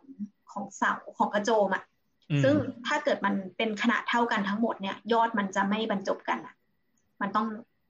ดังนั้นเนี่ยไอตัวตัวที่มันเป็นอยู่ขอบนอกทั้งหมดเนี่ย มันจะต้องเป็นลักษณะของเป็นเหลาอะเป็นเหลาเล็กๆ แล้วก็ขนแกะเนี่ย ก็เอ้ยขนกวางเรนเดียร์เนี่ยก็คือเป็นหนัง ก็พอ ฆ่ากวางปุ๊บก็ลอกมาหนัง แล้วก็ทำการแปรรูปโดยการคือมันตากให้แห้งอะยาก เขาก็จะมีพวกอ่าสมุนไพรกบกลิ่นอะไรพวกเนี้ยอยู่ แล้วก็เย็บให้มันเป็นผืนเดียวกัน อันนี้ไม่ต้องปั่นไม่ต้องอะไรทั้งสิ้นคือ ใช้ของสัตว์ตายเลย ใช่ใช่ครับอันนี้มาโหดนะ เมื่อก็กี้มีที่ขูดออกนิดนึงที่ดูเต็นท์อื่น ๆที่ผ่านมาเราจะใช้ขนใช่ไหมไอตัวนั้นก็แบบเกี้ยงๆเหมือนแค่โดนโกนขนอืม แต่อันนี้คือเอามาหนังมาเลย แล้วแถมยังเลี้ยงกวางเรนเดียร์จอดไว้ข้างๆด้วย มันจะรู้สึกยังไงวะที่แบบโอ้เพื่อนกูกลายเป็นบ้านไปแล้วเออแต่ตอนดูเขาฆ่ากวางเรนเดียร์ก็คือแบบเดินไปหยิบมาฆ่า แล้วแบบกวางก็อยู่ข้างๆอะไรอย่างเงี้ยโอ้โหแต่มันไม่ได้มีสัญชาตญาณในการแบบเอาชิบหายแล้วอย่างนี้ป่ะเออมันก็นั่งเคี้ยวเออจเรื่อริยงๆมันก็ยังเคี้ยวไปของมันๆเออเจ๋งว่ะเออเออแล้วเราเราประทับใจอย่างหนึ่งก็คืออย่างเราเอาอีกเคสหนึ่งก็คือ ชาวอินุ เออเอสกิโมอะกับอ่าๆเดนเน็ตเนี่ยมาสองเคสที่อยู่อาร์กติกเนี่ยอินุอิอินุอิเออสองสองชนเนี้ยเขาจะเลี้ยงสุนัขเพื่อลากเลือนแล้วหนึ่งแล้วเขาก็เลี้ยงสุนัขอะแล้วโดยให้สุนัขอะเข้ามาในเต็นท์ด้วยอะเพราะว่า เขาต้องการความอบอุ่นจากหมาด้วย มันก็เลยน่ารักแต่จริงๆหมาพวกเนี้ยมันเป็นหมาที่มีขนสองชั้นอยู่แล้ว ชั้นนอกมันก็เป็นขนแข็งๆอะชั้นในมันเป็นขนฟูๆแต่ตัวมันเล็กแหละ ก็เลยไม่ได้เอามาทำเต็นท์เออแล้วชอบฟีเจอร์เนี้ยที่แบบเลี้ยงหมาเพื่อความอบอุ่นเนี่ยแต่มันน่ารักเขาเลี้ยงเป็นเพื่อนจริงๆอ่าอ่าพูดถึงอินุอิแล้วก็มาพูดต่อ ก็คือเอสกิโมจริงๆ เอสกิโมที่ภาพของเราที่พูดถึงเอสกิโมเราพูดถึงที่อยู่เลย เราจะทึกนิกนึกถึงอิกูอีกลูอืมที่มันเป็นน้ำแข็งที่สร้างเป็นโดมเล็กๆ อืมอืมอืมเราเราเราก็ชาวพื้นราบก็เซอร์ไพรส์กับการที่ว่าเอาน้ำแข็งมาสร้างเป็นโดมแล้วแม่งเสือกอุ่น อืม อืม ซึ่งซึ่งไอ้ตัวเนี้ยอย่า เราก็พูดก็แล้วกันพูดเลยก็แล้วกัน ก็คือมันก็ถูกสร้างมาจากน้ำแข็งที่ถูกตัดเป็นชิ้นๆ แล้วก็มาต่อกันให้เป็นโค้งๆ แต่ว่าแล้วก็อีกทางออกเนี่ยก็ทำเป็นยาวๆ ออกมาเพื่อรักษาอุณหภูมิภายใน แต่ว่าไออิกลูเนี่ยมันถูกใช้เฉพาะในฤดูหนาวเท่านั้นอ้าวแล้วแต่ปว่ากติเขานอนอะไรกัน ปกติอย่างอื่นเนี่ยเขาก็จะมีเต็นท์ที่เรียกว่าทูพิกเนี่ยลักษณะจะคล้ายๆของเนนเน็ตเลย อันเนี้ยมันเป็นเต็นท์ที่ถูกใช้ในฤดูใบไม้ผลิได้ด้วย อืมอ๋อเหรอเขานอนกระโจมกันอะนะอ่ากระโจมนี้ก็ยังใช้ แล้วแล้วมันทนความหนาวได้ปกติเหรอ เราว่ามันทนได้แต่ว่ามันอาจจะสู้อีกกลุ่มไม่ได้อะอืม มันมันทนได้ระดับหนึ่งแล้วแต่แมทเทียลที่ใช้ในการคลุมตัวเต็นท์น่ะอืมถ้าอย่างของอินุอิเนี่ยจะเป็นหนังปลาแมวน้ำอะหนังสิงโตทะเลอะเออเออซึ่งซึ่งซึ่งเราเราไม่รู้นะว่า อันไหนมันอุ่นกว่ากัน แต่ว่ามันเป็นวัสดุที่เขาหาได้จากที่พื้นที่ที่เขาอยู่อาศัยไงอืมอืม แล้วก็อีกอย่างหนึ่งก็คือคามักคามักเนี่ยคามักเนี่ยเป็นวิธีที่เขาเขาย้ายไปเรื่อยๆ แล้วเขาเจอพื้นที่ที่เหมาะสำหรับทำคามักก็คือ พื้นที่ที่มันถูกอยู่ระหว่างซอกภูเขาซอกหินหรือว่า หรือว่าในหลืบของพืชตายอะไรฟอสซิลอะไรพวกเนี้ย แล้วก็สร้าง เอาหินน่ะ มาวางเป็นโครงสร้าง อืม ก็คือพื้นดินใช่ป่ะ มันจะมีเป็นร่องเป็นหลืบอะไรนิดๆเนี่ยเขาก็อะโอเค ตรงนี้แหละกูสร้างบ้านแล้ว เอาหินไปก่อเป็นกระโจม ใช่คือพวก ไอ้ลักษณะอย่างเงี้ย มันหาไม่ยากในในอาร์กติกนะ เพราะว่า เอ่อ ไอ้ถ้าไอ้พื้นของอาร์กติกเนี่ยเอาน้ำแข็งออกไปอะ มันคือหิน แล้วมันก็คือหินที่โดนน้ำแทรกและน้ำนั้นเสือกเป็นน้ำแข็งมันก็เลยเป็นพื้นราบใช่ไหมแต่ถ้าเอาน้ำแข็งออกอะ มันคือร่องแบบนี้ อืมมันก็เหมือนเป็นทางทางน้ำแต่อันนี้เป็นทางน้ำแข็งแค่นั้นเองใช่ใช่มันหาไม่ยากไอ้ไอ้รูปแบบเนี้ย มันหาเอไม่อยากเออ นี่แปลกดี เออ เราอยากจะให้ลอง Google ไปด้วย อันนี้นึกภาพกันไม่ออกแน่ๆเลย Q A R M A Q คามักใช่ไหม อืม อืมแล้วก็ต่อครับ ก็คือ แล้วก็ด้านบนเนี่ยมันอาจจะหนาวหรือ หรืออาจจะแบบเปิดโล่งไปหน่อย เขาก็จะสร้างสร้างพิกทูอันเมื่อกี้แหละ ไอตัวเต็นท์ของอินุอิอะมาอืมทำอีกทีหนึ่งได้ ก็คือเป็นที่อยู่สำหรับการแบบอยู่ชั่วคราว พอหน้าหนาวที่มันอากาศหนาวมากเกินไปเนี่ย ปกติแล้วเขาก็จะเคลื่อนย้ายครอบครัวเนี่ย ลงใต้หรือว่าไปหาที่อบอุ่นมากกว่า เออเราไม่ได้พูดโฟกัสหลาย ๆ เผ่าว่าทำไมเขาถึงต้องย้ายอะไรอย่างเงี้ย คืออย่างที่บอกว่าบางช้างบางครั้งการปศุสัตว์เนี่ย มันไม่ได้มีหญ้าสำหรับให้สัตว์กินตลอดทั้งปี มันอาจจะมีแค่บางช่วง บางช่วงที่เป็นฤดูใบไม้ผลิแถบนี้เนี่ยอบอุ่นมีการแตกใบใหม่ ก็เลี้ยงปศุสัตว์แถวนี้ได้ แต่พอที่มันเปลี่ยนฤดูปุ๊บอะมันไม่สามารถที่จะให้สัตว์หากินได้แล้ว เขาก็ต้องย้ายถิ่นฐานไปเรื่อยอืมๆ หรือว่าว่าถ้าคการนอะเอาโอเคต่อเลยครับ หรือว่าการล่าสัตว์เนี่ยอย่างของมองโกเลียเนี่ยเขาก็มีบางเผ่าที่เขาจะเลี้ยง Golden Eagle อะไออินทรีสีทอง อินทรีทอง อินทรีแดงเนียบสดเราขำเราขำแต่เราปิดไมค์มันมีอินเมื่อซีกี้ทเราองขำนะไม่ได้มีแต่อินซีแดง เออมันก็มีบางเผ่าที่เขาเลี้ยงอินทรีทองอะในการล่าจิ้งจอกด้วย ทีเนี้ยพอจิ้งจอกมันย้ายถิ่นนะเขาก็ต้องย้ายไปตาม เพราะว่าสัตว์มันย้าย อืมอือฮึอืมคือเมื่อกี้เรื่องเรื่องคามักอีกอันหนึ่งพอเราค้นคำว่าคามักใน Google ปั๊บมันไม่ได้แค่ทำจากหินอย่างเดียว ตัวโครงเต็นท์ข้างบนเนี่ย มันทำจากกระดูก กระดูกสัตว์ใช่เออเอาไปวางสุ่มสุ่มสุ่มสุ่มกัน แล้วคนน่ะก็ไปอยู่ข้างล่าง อันนี้แปลกเราไม่เคยเจอมาก่อน แล้วก็เคยมี Reddit อะมีคนเขียนบอกบอกว่า เขาเจอฟอสซิลของแมมมอธด้วยอ๋อคือแบบมึงเอากระดูกแมมมอธมาทำบ้านน่ะเออเออเออคงคงไปเจอเออที่มันวางเออวางอยู่อะไรก็ก็เอามาก็ทำอะ เออเออเออซึ่งแล้วเจ๋งยิ่งดีอนะยู่อากาศหนาวอะก็คือเหมือน มันเป็นอะไรอะ ของมันก็อยู่อย่างนั้นอะเออือม ที่มันเจ๋งก็คือเวลาเขาย้ายไปอะไอ้พวกหินพวกอะไรที่เขาก็ทิ้งไว้อย่างนั้น คือโครงสร้างแมมมอสที่เอามาต่อต่อใหม่เป็นตัวโครงหลังคาอยู่ข้างบนอะก็ยังอยู่ ดังนั้นเราอาจจะเดินเดินไปแล้วก็เห็นตัวตัวตัวโครงกระดูกเนี่ย วางกองไว้ ซึ่งมันก็คือบ้าน เออ ซึ่งก็คือบ้านคามัก Q A R M A Q นะครับลองหาดูค่ะต่อไปไปที่ขอกระโดดข้ามไปที่แอฟริกาเลยก็แล้วกัน โอ้ยอยู่ก็ร้อน ใช่ข้ามไปเลยก็คือจะเห็นว่าแต่ละเคสที่เอามาเนี่ย ลักษณะภูมิประเทศของเขาเนี่ยมันโหดร้ายอยู่พอสมควรอืมก็ก็หลาย ๆ อย่างก็ทำให้รูปแบบการใช้ชีวิตเนี่ยไม่เหมือนกัน อย่างเคสต่อมาเนี่ย ตอนแรกคือเราไม่ได้สนใจทั้งแถบแอฟริกาเลย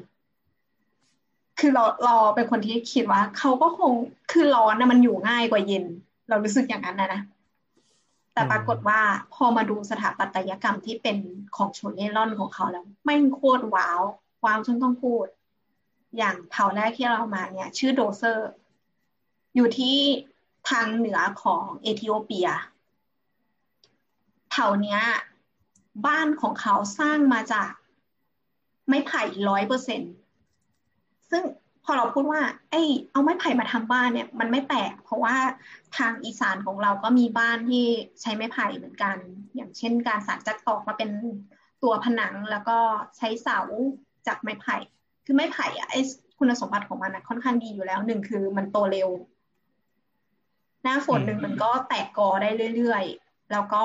สูงยาว ไอ้ลักษณะของไอ้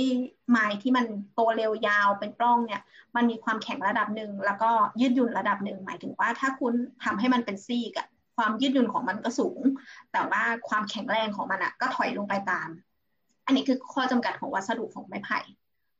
ทีเนี้ยตัวที่ไม้ไผ่ที่เขาเอามาใช้เนี่ยมันใช้เป็นทั้งโครงสร้างและผนังด้วย วิธีการก่อสร้างของเขาก็คือ เขาจะใช้ไม้ไผ่สาร เป็นบ้านเลยเออแล้วว่ามันเหมือนเป็นฉลอมฟางอะไรฉลอมไม้ไผ่อย่างนี้ปะใช่ใช่หรือมันลักษณะมันมันเหมือนฉลอม เหมือนเหมือนเครื่องจักสารอะไรของบ้านเรานี่แหละอืมแต่ว่าขยายสเกลใหญ่ใหญ่ เราพยายามจะค้นภาพดูนะครับอ่าคุณผู้ฟังลองลองค้นไปด้วยก็ได้ D O R Z E DOS อืมก็จะเห็นว่ามีตัวอาคารเป็นอาคารที่ เหมือน เหมือนเราไปอีสานแล้วเจองานอีเวนต์อะไรสักอย่างอะที่เขาพยายามจะเอาไม้ไผ่ที่แบบขัดแตะขัดแตะอะไรอะมาทำเป็นผนัง แล้วก็ก่อขึ้นเป็นสูงๆเหมือนฉลอมเหมือนกองฟางอะแต่ว่ามันไม่ได้เล็กแค่กองฟางนะอันนี้คือใหญ่เลยแล้วว่าเหมือนตึกสักสองชั้นได้อะอืมเราว่าประมาณสองสามชั้น อืมอืมอืมอืมอะแล้วไงก็ต่อคคืรับอเขาเขาจะสมมติไม้ไผ่ป้องหนึ่งอะ เขาก็จะใช้วิธีทำให้มันเป็นซีกเนี่ยอืม แต่ว่าซีกไม่บางเกินไปแล้วก็ไม่ไม่แข็งจนเกินไป เพราะว่ามันต้องใช้สาร แล้วมันก็ถูกปักลงไปในพื้นดินขึ้นมาในแนวตั้ง เสร็จแล้วก็วางแนวนอนขัดอืมขัดจนเป็นรูปเป็นรูปฉลอมนั่นแหละ อย่างที่พี่แอนบอกเป็นฉลอมที่แบบไม่ได้มีตาถี่อะไรเลย ก็คือฉลอมแบบขัดแตะไปเลย แต่ว่าขยายสเกลเนี่ย เอาคิดเราเราคิดว่า ชิ้นหนึ่งสักนิ้วถึงสองนิ้วประมาณเนี้ยอืมสานกันแล้วก็เว้นตรงช่องประตูไว้ เขาเว้นไว้สูงนะ แล้วก็ทีเนี้ยพอมันสานไปเรื่อยๆใช่ไหมพอมันเริ่มขึ้นสูงปุ๊บอะเขาก็ทำนั่งร้านโดยการเหล่าไม้ไผ่ให้มันเป็นเรียวแหลม เสร็จแล้วก็แทงทะลุอีตรงตัวที่เขาสานเนี่ยแหละ ไปด้านหนึ่ง แล้วก็แทงอีกด้านหนึ่ง แล้วก็ขัดกันจน เป็นนั่งร้านอยู่ภายในภายในกระโจมนั้นอะภายในตัวฉลองนั้นอะอันนี้คือซอยชั้นเหรอ ไม่ใช่ค่ะเขาทำนั่งร้านสำหรับขึ้นไปปีนสารต่อให้มันเป็นโดมอ๋อแค่อันนี้แค่ก่อสร้างเฉยๆใช่ไหมนั่งร้านใช่ชั่วคราว ใช่ใช่อ๋ออันนี้เป็นที่มาของคำว่าสารต่อนะอะต่อเลยครับ ทีเนี้ยไร้สาระพอเขาเขาสารกันจนมันไปบรรจบเป็นตัวโดมแหลมๆข้างบนแล้วอะ เขาก็เริ่มเอาอีตัวตัวไอ้ไม้ไผ่เหลาที่แทงเข้าไปเนี่ยออก เดี๋ยวเดี๋ยวแต่คุณผู้ฟังอาจจะนึกภาพไม่ออกว่าแทงยังไง คือ เนื่องจากบ้านมันสูงใช่ไหมแล้วมันมีแต่ผนังอย่างเดียวอะที่ที่เกิดจากไม้ไผ่ล้อมขึ้นไปจนเป็นกองฟางที่มันเป็นกลวงอะ เราจะปีนขึ้นมาได้ยังไง วิธีก็คือ เหมือนเราเล่นไอ้เกมอะไรวะที่ที่จิ้มจิ้มจิ้มถังสมบัติอะแล้วโจรสลัดจะกระเด้งขึ้นมา อืมนั่นแหละ นี่ก็เสียบไม้เข้าไป แค่นี้ก็ปีนขึ้นไปได้ละแล้วก็เสียบเสียบเสียบเสียบขึ้นไปเสีเรื่ยบอยๆจากนะข้างในนะเออเออเอออะเสร็จแล้วก็ไงต่อ ซึ่งเราจะอยากอยากจะจะรีมันมันมีสถาปัตย์ของที่เราเคยพูดเราจะไม่ได้ว่าตอนไหนที่เขาใช้ดินสร้างบ้านอะแล้วเขาทำคานโดยการใช้ไม้อะแทงออกมาแบบนี้เลย คือตอนแรกอืมเราก็บอกว่าเราก็คิดอยู่เหมือนกันว่าทำไมเขาทำคานเขาถึง ถ้าเราทำคานอะเราจะตัดคานให้พอดี ต่อให้คานนั้นมันวางอยู่บนผนังอะเราจะตัดคานให้มันพอดี แต่เขาแทงออกมาตลอดเลย ให้มันยื่นออกมา เออเพื่อไว้ปีนเงี้ยเหรอเราเราก็ไม่รู้เหมือนกันว่ามันมันเอาไว้ทำไม คือเราหาเหตุผลไม่ได้อันนี้งงอืมก็คือพอเอาอันนี้ออกปุ๊บอะยังไม่เสร็จนะ ก็คือเขาก็จะใช้ วัสดุ material อีกอันหนึ่งในการที่ คือไอ้ตัวไม้ไผ่ขัดเนี่ยมันยังมีรูอยู่ เขาก็เอาอีกวัสดุหนึ่งก็คือ เปลือกไม้ไผ่ เวลาที่ต้นไม้ไผ่อะมันแทงหน่อขึ้นมา มันจะเกิดเปลือกห่ออยู่ใช่ไหมพอยิ่งโตแล้วอีเปลือกมันก็หลุดไปเรื่อยๆ แต่อีเปลือกที่มันเป็นแผ่นๆเนี่ยมันเหนียวมาก อืม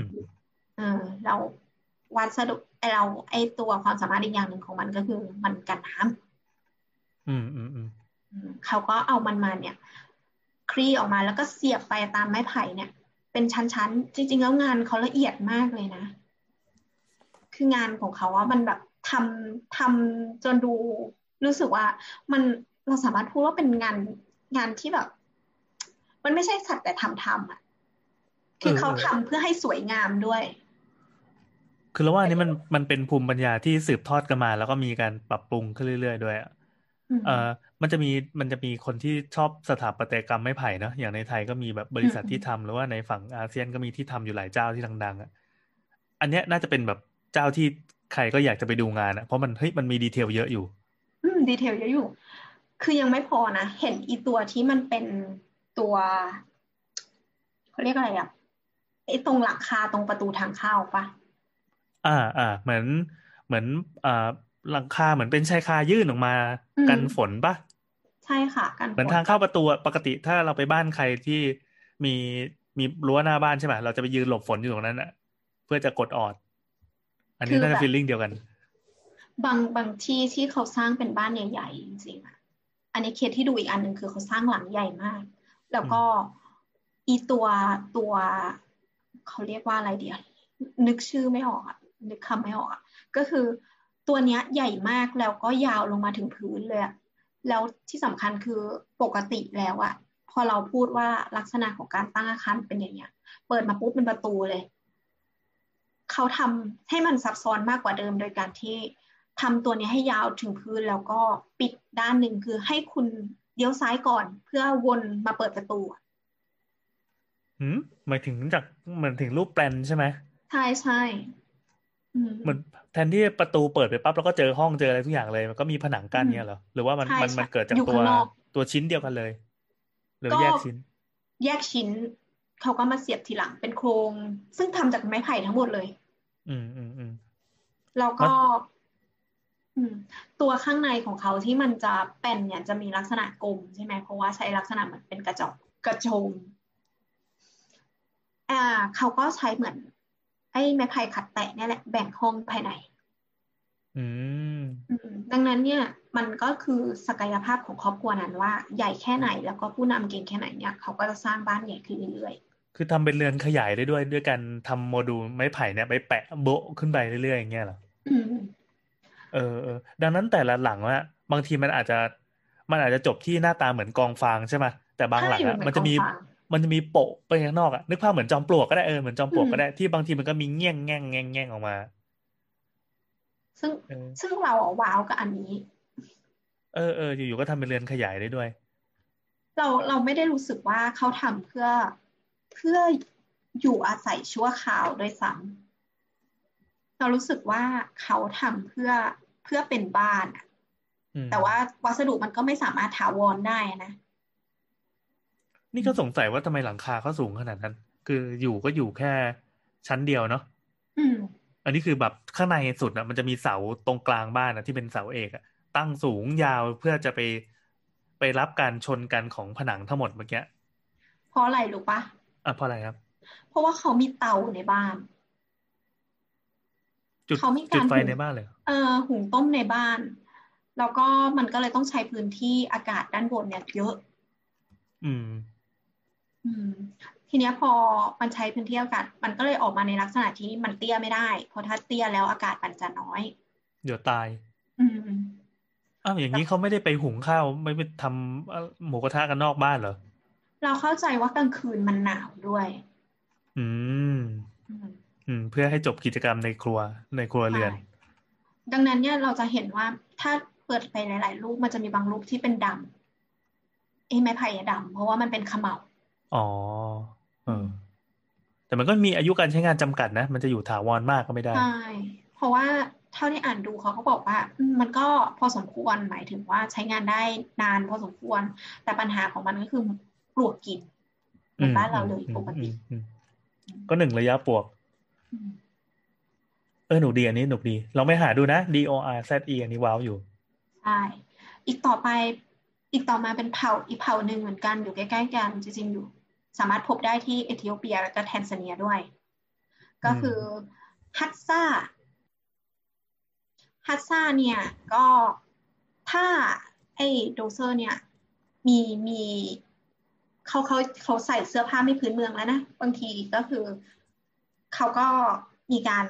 ติดต่อกับโลกภายนอกแล้ว อันเนี้ยมีฮัสซ่ามีใส่เสื้อบอลด้วย เออฮัสซ่านี่ยังนุ่งห่มด้วยเสื้อผ้าเหมือนเดิม อืม แต่ว่าเขาเขาอะจะว่ายังไงดี เขามีโชว์การสร้างบ้านของเขาอยู่เหมือนกัน คือบ้านของเขาเนี่ยไอสถานที่เขาอยู่เนี่ย มันไม่ได้มีต้นไม้ไผ่อืมมันจะมีพอมันเป็นแห้งๆเนี่ย มันจะมีแต่ต้นไม้ที่ไม่สูงมากแล้วก็ต้นเล็กๆ แต่ว่าเยอะ อืม ก็เป็นหญ้าปะ ใช่ส่วนใหญ่เขาจะเป็นหญ้าพุ่มพวกเนี้ยอืมวิธีการสร้างของเขาเนี่ยก็เลยแตกต่างกัน แต่ลักษณะก็คล้ายๆกันอยู่ มีความคล้ายกันอยู่ก็คือ พอเขาเลือกทำเลที่ตั้งบ้านได้ปุ๊บเนี่ยเขาก็ขุดดินโดยรอบ แล้วเขาก็เอาต้นไม้ น่าจะเป็นต้นอะคาเซีย ที่ก้านจะเล็กๆใบเล็กๆ มีหนามอืมคือปกติเวลาที่เราเลือกต้นไม้ เราจะเลือกต้นไม้มาสร้างบ้านเนี่ย เราจะเลือกต้นไม้ที่ใบใหญ่แต่ก็เป็นแผ่นเดียวกัน อันเนี้ยมันมันก็คือแบบเรื่องฝนเรื่องอะไรเงี้ย มันใช้วัสดุแผ่นชิ้นเดียวมันก็ดูดีกว่าแหละแต่อันเนี้ยเขาไม่มี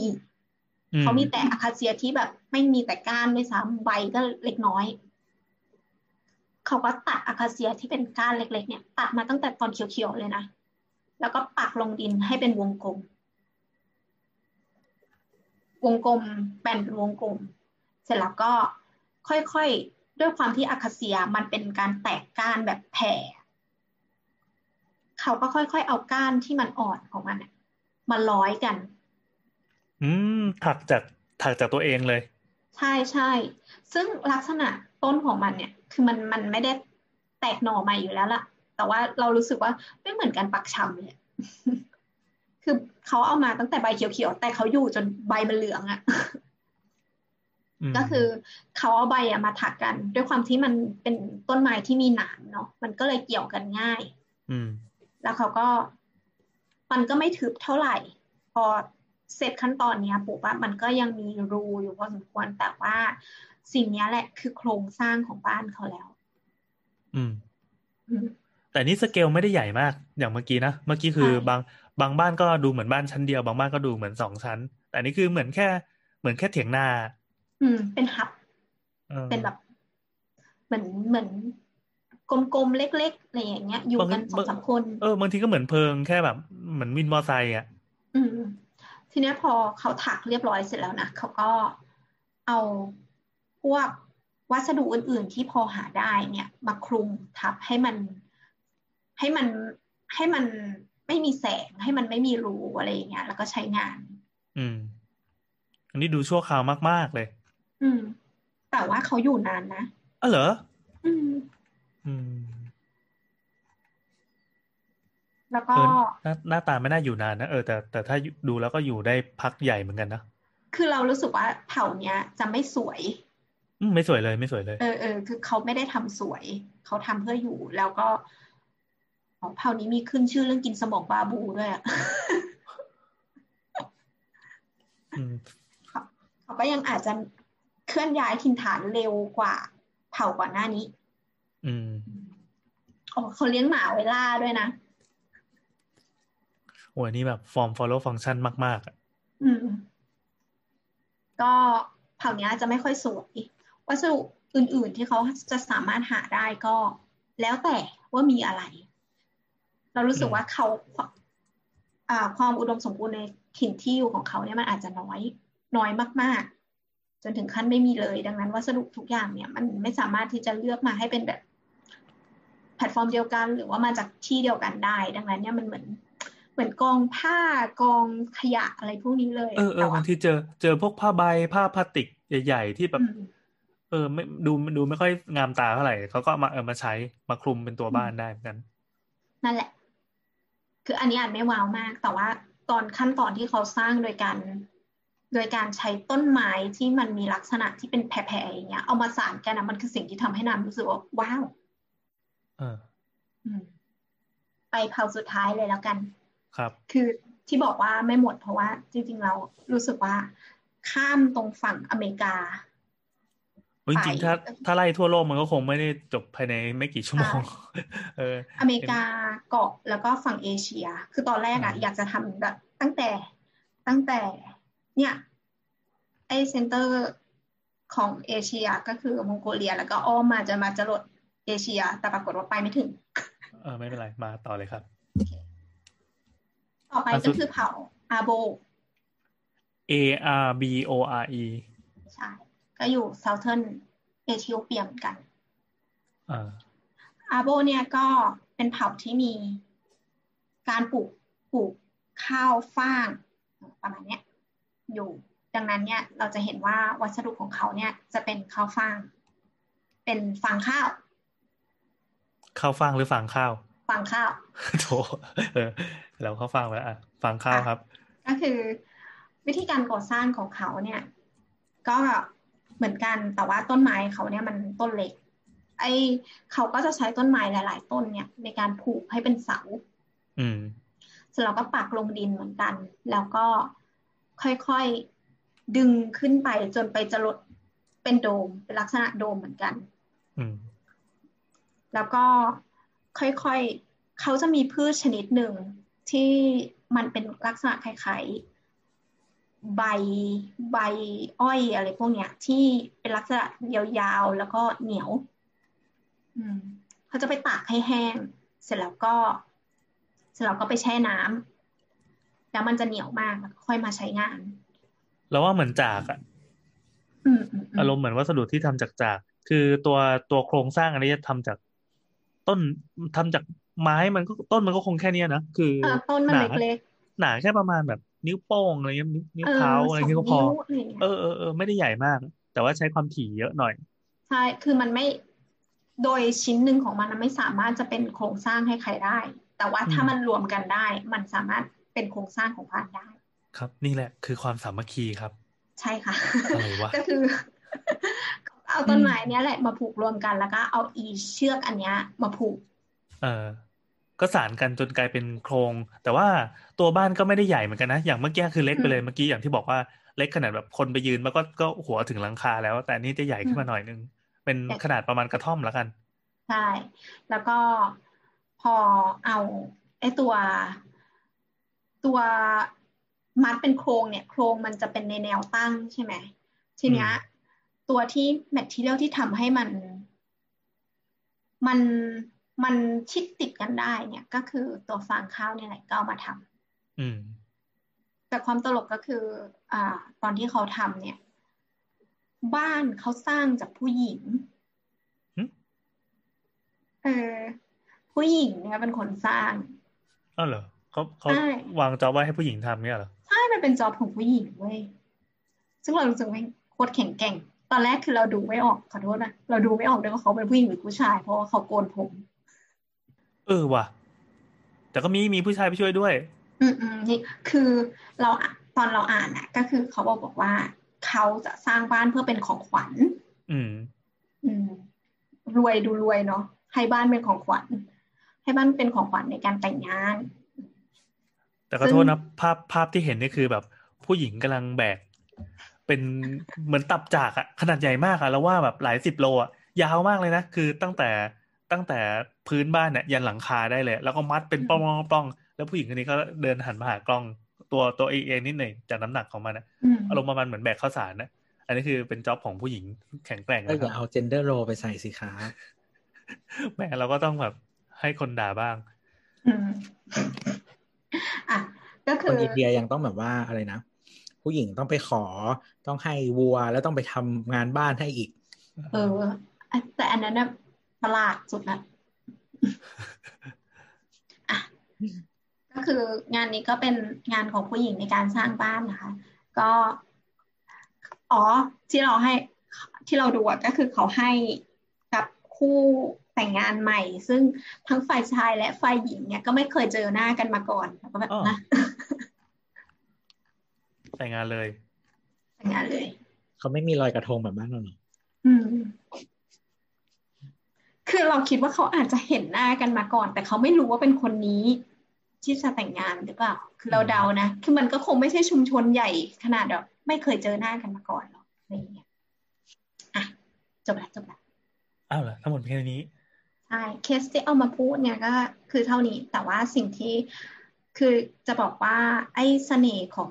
บ้านที่มันไม่ได้เป็นบ้านถาวร อย่างที่เราใช้ชีวิตกันอยู่เนี่ย มันก็มันเป็นครึ่งครึ่งของส่วนหนึ่งก็คือมันคือสถาปัตยกรรม อีกครึ่งหนึ่งมันคือวิถีชีวิต อืมคือวันหนึ่งเราจะไปบอกว่าทำไมคุณไม่สร้างบ้านที่มันถาวรล่ะ คือ มันก็ไม่สามารถสมเหตุสมผลได้กับเขา เพราะว่าเขาจะต้องย้ายถิ่นฐานไปเรื่อยๆ หรืออย่าง อย่างบางบางเผ่าที่ที่เขาปฏิเสธที่จะเข้าไปอยู่กลับไปอยู่ในเมืองด้วยซ้ำเพราะว่าเขาบอกว่าบรรพบุรุษเขาอยู่อย่างนี้ อืมบางก็เราบางเหมือน happy กับไลฟ์สไตล์แบบนี้ ใช่ใช่ เขาบอกบอกว่า เขาเป็นเจ้าของทุกอย่างที่คุณเห็นอยู่ตอนนี้ ก็คือทุ่งหญ้าอืมท้องฟ้าภูเขาอะไรพวกเนี้ย แล้วก็ อาจจะมีเรื่องของศาสนาบางคนเขาก็บอกว่า เออ เนี่ยไอศาสดาของเขาก็เป็นคนเลี้ยงแกะมาก่อนอะไรอย่างนี้เขาก็อยากจะมีชีวิตเหมือนที่บรรพบุรุษเขามีชีวิต อย่างหลาย ๆ เผ่าเนี่ยก็พูดถึงบรรพบุรุษตัวเองอย่างมองโกเลียหรือว่า หรือว่าอย่างบอกป้าอะไรอย่างเงี้ย ซึ่งเขาก็ยังเป็นสิ่งที่ยึดเหนี่ยวชีวิตของเขาอยู่ ส่วนหนึ่งที่เรารู้สึกว่า เออเราควรเอาความสิวิไลของเราเนี่ย ไปไปเพื่อพัฒนาชีวิตเขาอะคำถามกลับมาคือหนึ่งมันใช่สิ่งที่เขาต้องการไหมสองคือ สิ่งที่เราบอกว่าดีเนี่ย มันดีในเลนของเราอย่างเดียวหรือเปล่าอืมบางทีเนี่ย การที่เราเอาไปให้เขาเนี่ย มันก็คือสิ่งที่เปลี่ยนแปลงชีวิตเขาเหมือนกันนะอะไรอย่างเงี้ย อืม ก็อย่างที่บอกว่าอันนี้มันเป็นเป็นคำถามเชิงศิลธรรมที่ถาม แล้วก็ตอบกันไม่จบอะอะอืมพอยกมือครับ อืม เราเคยไปเคนยาใช่ไหมแล้วเราก็ไปเจอกับชนเผ่ามาไซคือโดดกระโดดใช่ปะใช่ใช่ใช่ใช่ซึ่งเขายังคงใช้ชีวิตเร่ร่อนอยู่อะในในทุ่งหญ้าสวรรค์หน้าของเขาอะไรเงี้ย ซึ่งสิ่งที่สิ่งที่เกิดขึ้นในเคนยาคือ เออเขาเรียกว่าอะไรอะคนที่เป็นคนเคนยาที่พูดสวาฮิลี ก็จะไม่เข้าไป interfere กับกับชีวิตของของคนในชนเผ่ามาไซคือ คือเขาใช้คำว่าอะไรอะอืมคนเคนยาที่ไม่ใช่คนมาไซอะ จะมองว่าชนเผ่ามาไซเป็นวอริเออร์เป็นผู้กล้าอืมแล้วเขาก็จะไม่ได้เหมือนกับว่า เข้าไปยุ่มย่ามอะไรมาก แต่เหมือนกับว่าก็ก็ให้ชนเผ่ามาไซอยู่ของเขาไป แต่ทีเนี้ยก็มีการสอนภาษาสวาฮิลีเพื่อเพื่อที่ว่าชนเผ่ามาไซจะสามารถคุยกับคนข้างนอกเผ่าได้ แล้วก็เวลาที่ชนเผ่ามาไซจะเข้ามาในเมืองอะ ก็คือจะเป็นตัวแทนเหมือนตัวแทนหมู่บ้านอะ เข้ามาในเมืองเพื่อซื้อยารักษาโรคซื้ออาหารต่างๆอะไรเงี้ยแล้วก็เขาก็จะเอากลับไปยังจุดที่เป็นที่ตั้งของของ tribe ของเขาที่อยู่อะไรเงี้ยซึ่ง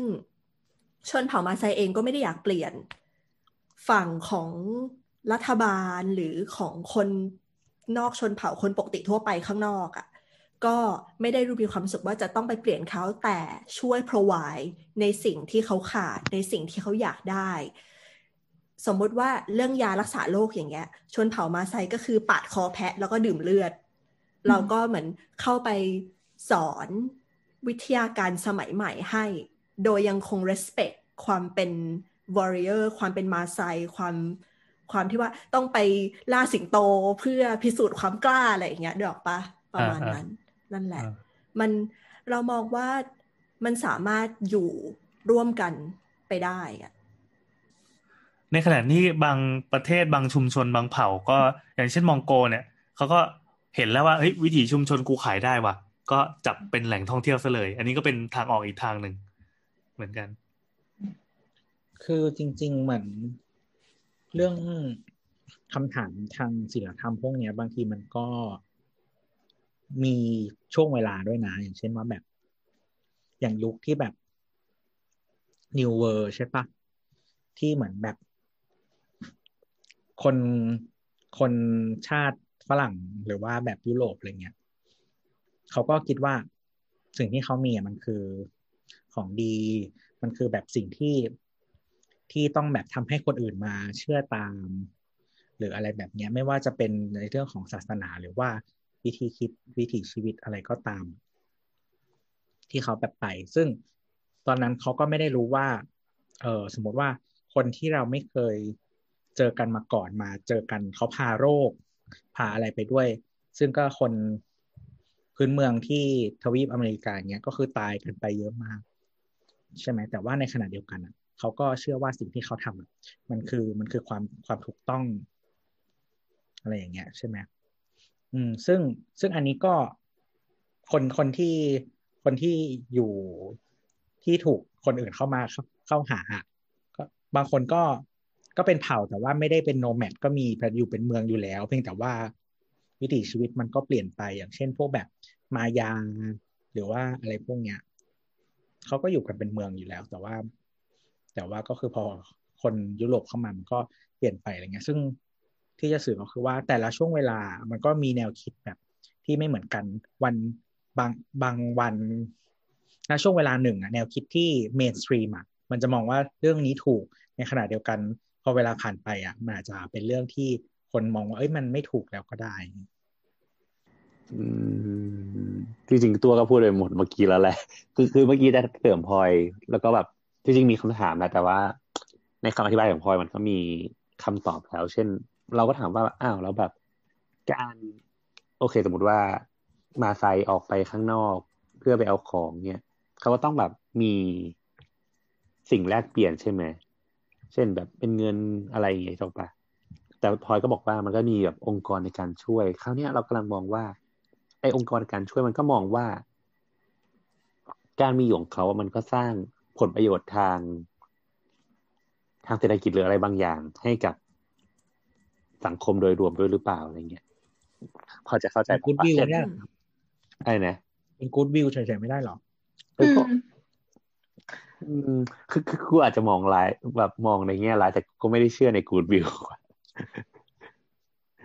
อย่างนี้เออแต่เทรนด์ของโลกเรามองว่าเทรนมันด์การคือท่องเที่ยวของโลกมันท่องคือเที่ยวแบบอนุรักษ์อะใช่เข้าจปะใช่ใช่เออแล้วแล้วสิ่งนี้เป็นจุดขายเราก็มองว่าใช่มาไซก็เป็นจุดขาย เพราะคนที่ไปใช่มัเคนนคือยาการเทรทุดกกัคนนก็คือแบบ เฮ้ยกูต้องไปหมู่บ้านมาไซเว้ยหรืออะไรประมาณเนี้ยนึกออกมีปะคำมีคำถามเพิ่มเติมเอทีอเมริกันก็เป็นจุดขายนะ แต่ว่าไปเที่ยวบ่อยอืมเออไม่ไม่มีคำถามก็คือ การที่คนจากข้างนอกอะเข้าไป เข้าไปดูมาใส่ในฐานะ เป็นอะไรบางอย่างอะเหมือนอ่าเราเรียกว่าอะไรของเป็นของโชว์ก็ได้อืมมันวิมันถีไปชุมชน วิถีชุมชนเขาเป็นวิสิเตอร์ดิวินิเทียมเออแต่คราวเนี้ยประเด็นคือมันคิดในแง่หนึ่งคือมันก็คือเป็นเหมือนฉากละครอะแล้วคือคนก็ใช้ชีวิตไปอะ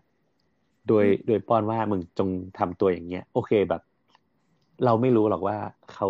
เขาอยากจะดำรงชีวิตด้วยวิธีคิดแบบนี้ไปเรื่อยๆ หรือว่ามันถูกเชฟให้ว่าอยู่ต้องทำสิ่งนี้เพื่อเป็นตุ๊กตาตั้งโชว์ อืมอืมเออเออจริงๆเขาอาจจะแบบคันเราก็ได้กับการใส่เสื้อผ้าแบบนั้น อยากจะเปลี่ยนมาใส่เออกูก็อยากใส่ทีเชิ้อะไรตเงี้อะยเออกูอยากใส่ทีเชิ้ตเออได้ไหมเราขอขออ้างอิงคุณทำพิแบมบพ์นี้ริก็พายได้ที่บอกบอกว่า ถ้าเกิดเขาไม่ชอบเขาทิ้งเอง เออเอออืจมริงๆจริงๆเรากำลังคิดอย่างนี้แล้วก็คราวเนี้ยประเด็นก็ไม่คืแต่อคือ โครงสร้างอ่าฮะมันไม่เปิดโอกาสให้เขาทำหรือเปล่าก็ไม่รู้ไม่ไงแต่แต่ว่าคราวนี้คือเหมือนว่าเวลาเวลาที่มึง มึงมึงคือคนนอกอะแล้วเข้าไป interfere ในชุมชนน่ะมันจะต้องมีคำถามอยู่แล้วว่าทำไมเขามีสิ่งนี้เราไม่มีสิ่งนี้ แล้วอะไรคือสิ่งแลกเปลี่ยนน่ะก็อาจจะเป็นโมเดลพาญี่ปุ่นก็ได้ ก็คืทำอไมเยได้ ไม่ไม่ใช่คือนะสมมติคือเขามีชั่วโมงการทำงานของเขาในในระยะเวลาที่เป็น เอ่อ working hour อะ เขาก็อ่าทำหน้าที่ของเขาในฐานะพระ เออเออไม่ว่าจะเป็นทำพิธีกรรมหรืออะไรต่าง ๆนานาเอ๊ะดูแลวัดต่างแต่แต่ๆพอเลิกเข้าใจงานแต่ปุ๊บเขาก็เปลี่ยนเออชุดออกมา เขาก็มีกิจกรรมอย่างอื่น เพราะฉะนั้นเออการที่เขาอยู่ในสถานที่หนึ่งเพื่อโชว์อะมันก็อาจจะเป็นงานอย่างหนึ่งก็ได้ มันเหมือนว่าเนี่ยหน้าที่ของเขาคือการสืบสืบสารประเพณีและวิถีชีวิต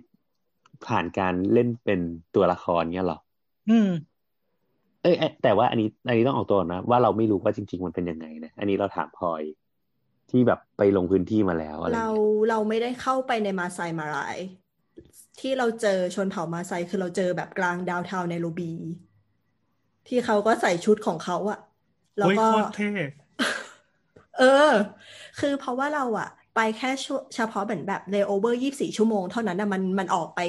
ขนาดนั้น ไม่ได้อะนึกออกปะสิ่งที่เราทำก็คือเราไปดู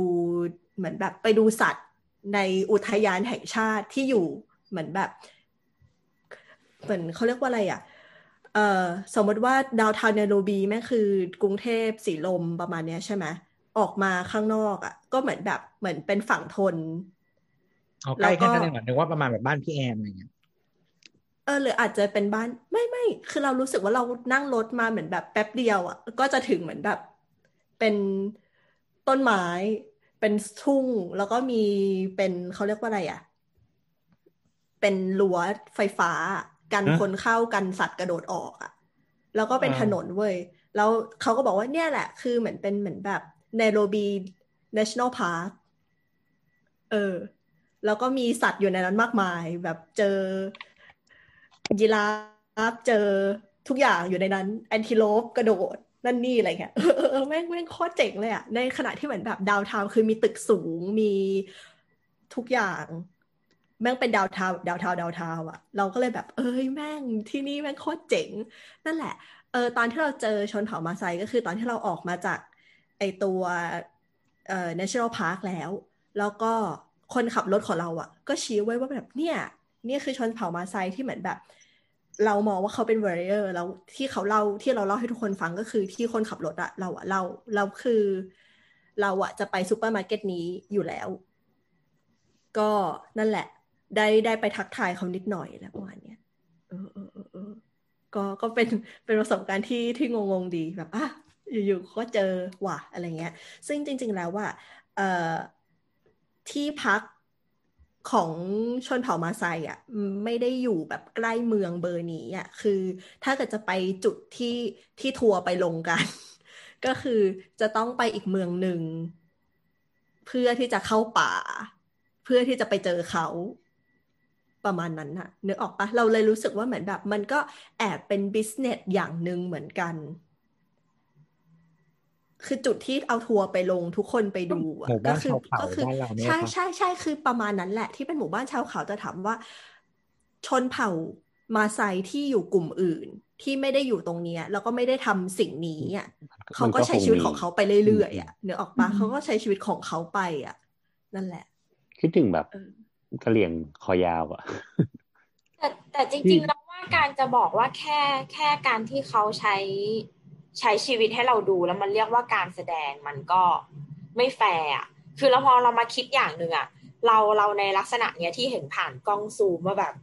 ใส่ใส่เสื้อกล้ามมัดจุกอยู่บ้านนึกออกปะกับเราที่ออกไปทำงานที่แบบสีลมแล้วก็ใส่ส้นสูงอย่างเงี้ย ก็แปลว่าเวลาเราออกจากบ้านเราแสดงทุกครั้งเลยเหรอไม่ไม่ไม่ใช่สิแนทหมายถึงว่า คือเราเข้าใจว่าแต่ละคนมันมีหลายหลายพาร์ทในชีวิต หลาย หลายแบบหน้าที่อะแต่ว่าหมายถึงว่าทั้งการต้องแบบสมมติว่า สมมติเราบอกว่ามียาปฏิชีวนะที่ดีแล้วอะแต่ทำไมยังต้องต้มต้มยาอะไรอย่างนี้ต่อปะเหมือนว่ามันยังต้องเคลื่อนผ่านวิธีคิดแบบกรอบแบบเดิมอะทั้งทั้งที่มันมีบางอย่างที่อาจจะดีกว่าสมมติเงี้ยที่เราปะแต่มันยังคงต้องคงไว้อะแต่แนทเวลาออกไปใช้ชีวิตมันก็อีกแบบหนึ่งอะ แนทมีมีช้อยส์มีอะไรอย่างเงี้ยถูกปะแต่แต่เราเรามองว่าการที่เขา คือเขาอาจจะใช้ยาปฏิชีวนะที่บ้านก็ได้ แต่การที่เขามาบอกให้รู้ว่า โอ้ชนเผ่าของเรามีวิธีทำแบบนี้เวลาเราเป็นไข้อะ มันก็เป็นอีกออปชันหนึ่งเกิด คือที่จะสานต่อความรู้อะเออเออถูกถูกเราเราก็เลยบอกสมมติว่ามัอีกห้ามัปีก็เป็ทุกอีคนแบบแพ้ยาปฏิชีวนะ แล้วไม่มีใครใช้ยานี้ได้ มันก็ต้องมีไอ้ที่เขาสานต่อเนี่ยมีประโยชน์ขึ้นมาว่าพัฒนาจากไอ้ยาที่ต้มในกระบอกไม้ไผ่เนี่ยอืมอืมอืมเป็นวัคซีนหรืออะไรที่กินกันต่อไปอะไรเงี้ย เออ เราก็เลยคิดว่ามันไม่ใช่การแสดงมันก็เป็นแค่การสอนอะอืมแบบ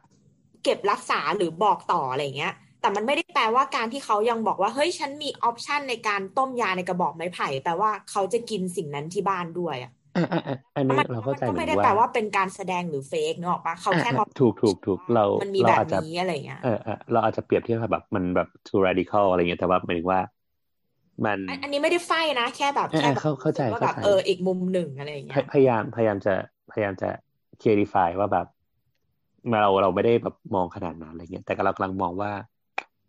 เหมือนเหมือนเหมือนกรอบที่เรากำลังมองมันมันมันคือมันสันโดษมากกว่าการที่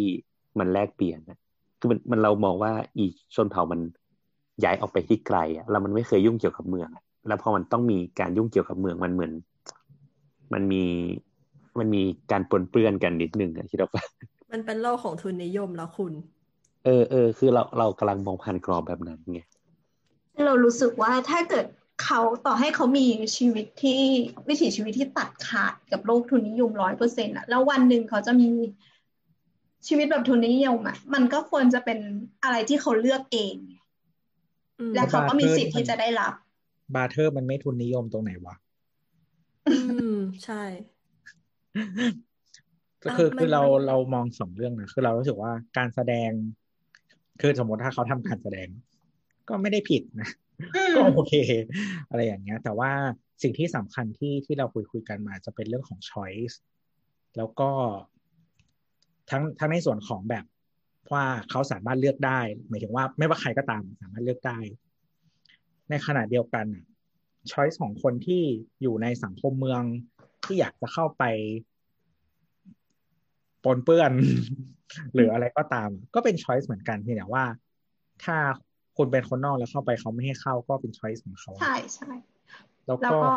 ในขณะเดียวกันอะมันก็อาจจะแต่ว่าสิ่งเรารู้สึกว่าสิ่งที่มันทำให้อาจจะ controversial อะก็คือบางที choice อะมันไม่ใช่ informed choice หมายถึงว่าก่อนที่คุณจะตัดสินใจอะ คุณอาจจะไม่ได้มีข้อมูลมากพอหรือไม่เข้าใจมันมากพอ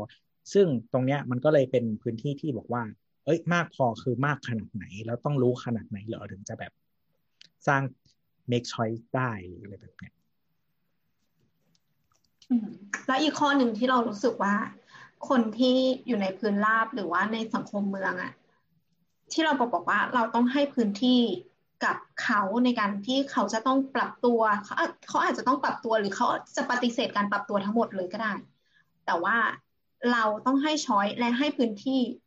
ให้พื้นที่ในการที่เขายาไซเนี่ยลงมาในเมืองแล้วเขาไม่เป็นตัวประหลาดหรือเขาไม่ได้ออนโชว์อยู่นะ เขาคือการเดินทางมาซื้อของแล้วเขาก็จะกลับไปใช้ชีวิตแบบชนเผ่าของเขา คือเห็นว่าอะไรนะหรือว่าแต่ถ้าหรือว่าชาวเขาที่เขาอยากส่งลูกหลานเขามาเรียนในโรงเรียนปกติ ที่ข้างล่าง เขาก็ควรมีสิทธิ์ ที่จะเข้าถึงการศึกษาด้วยเหมือนกัน หรือว่าการรักษาหรืออะไรก็ตามเนี่ย อันนี้มันคือสิ่งที่เราสามารถเอื้ออาทรให้เขาได้ แต่แต่ถ้าเป็นเรื่องสาธารณสุขเราไม่เห็นด้วยที่จะแบบเก็บหรือเคารพอะไรไว้ เราคิดว่าควรบุกพังเข้าไปแล้วก็ทำลายให้มันหมดหมดไปเลยอย่างเช่นแบบเอ้ที่หลายหลายเผ่ายังแบบคลิปในผู้หญิงหรืออะไรเงี้ย เออถ้ามันมีข้อพิสูจน์แล้วว่ามันไม่มีประโยชน์ มันไม่จำเป็นมันสร้างทรมาหรือว่าแบบ มันยิ่งทำให้ผู้หญิงติดเชื้อได้ง่ายขึ้นอะไรเงี้ย เออ มัน มันควรมีใครเข้าไปแบบทำลายวัฒนธรรมนี้ไปเลยอะ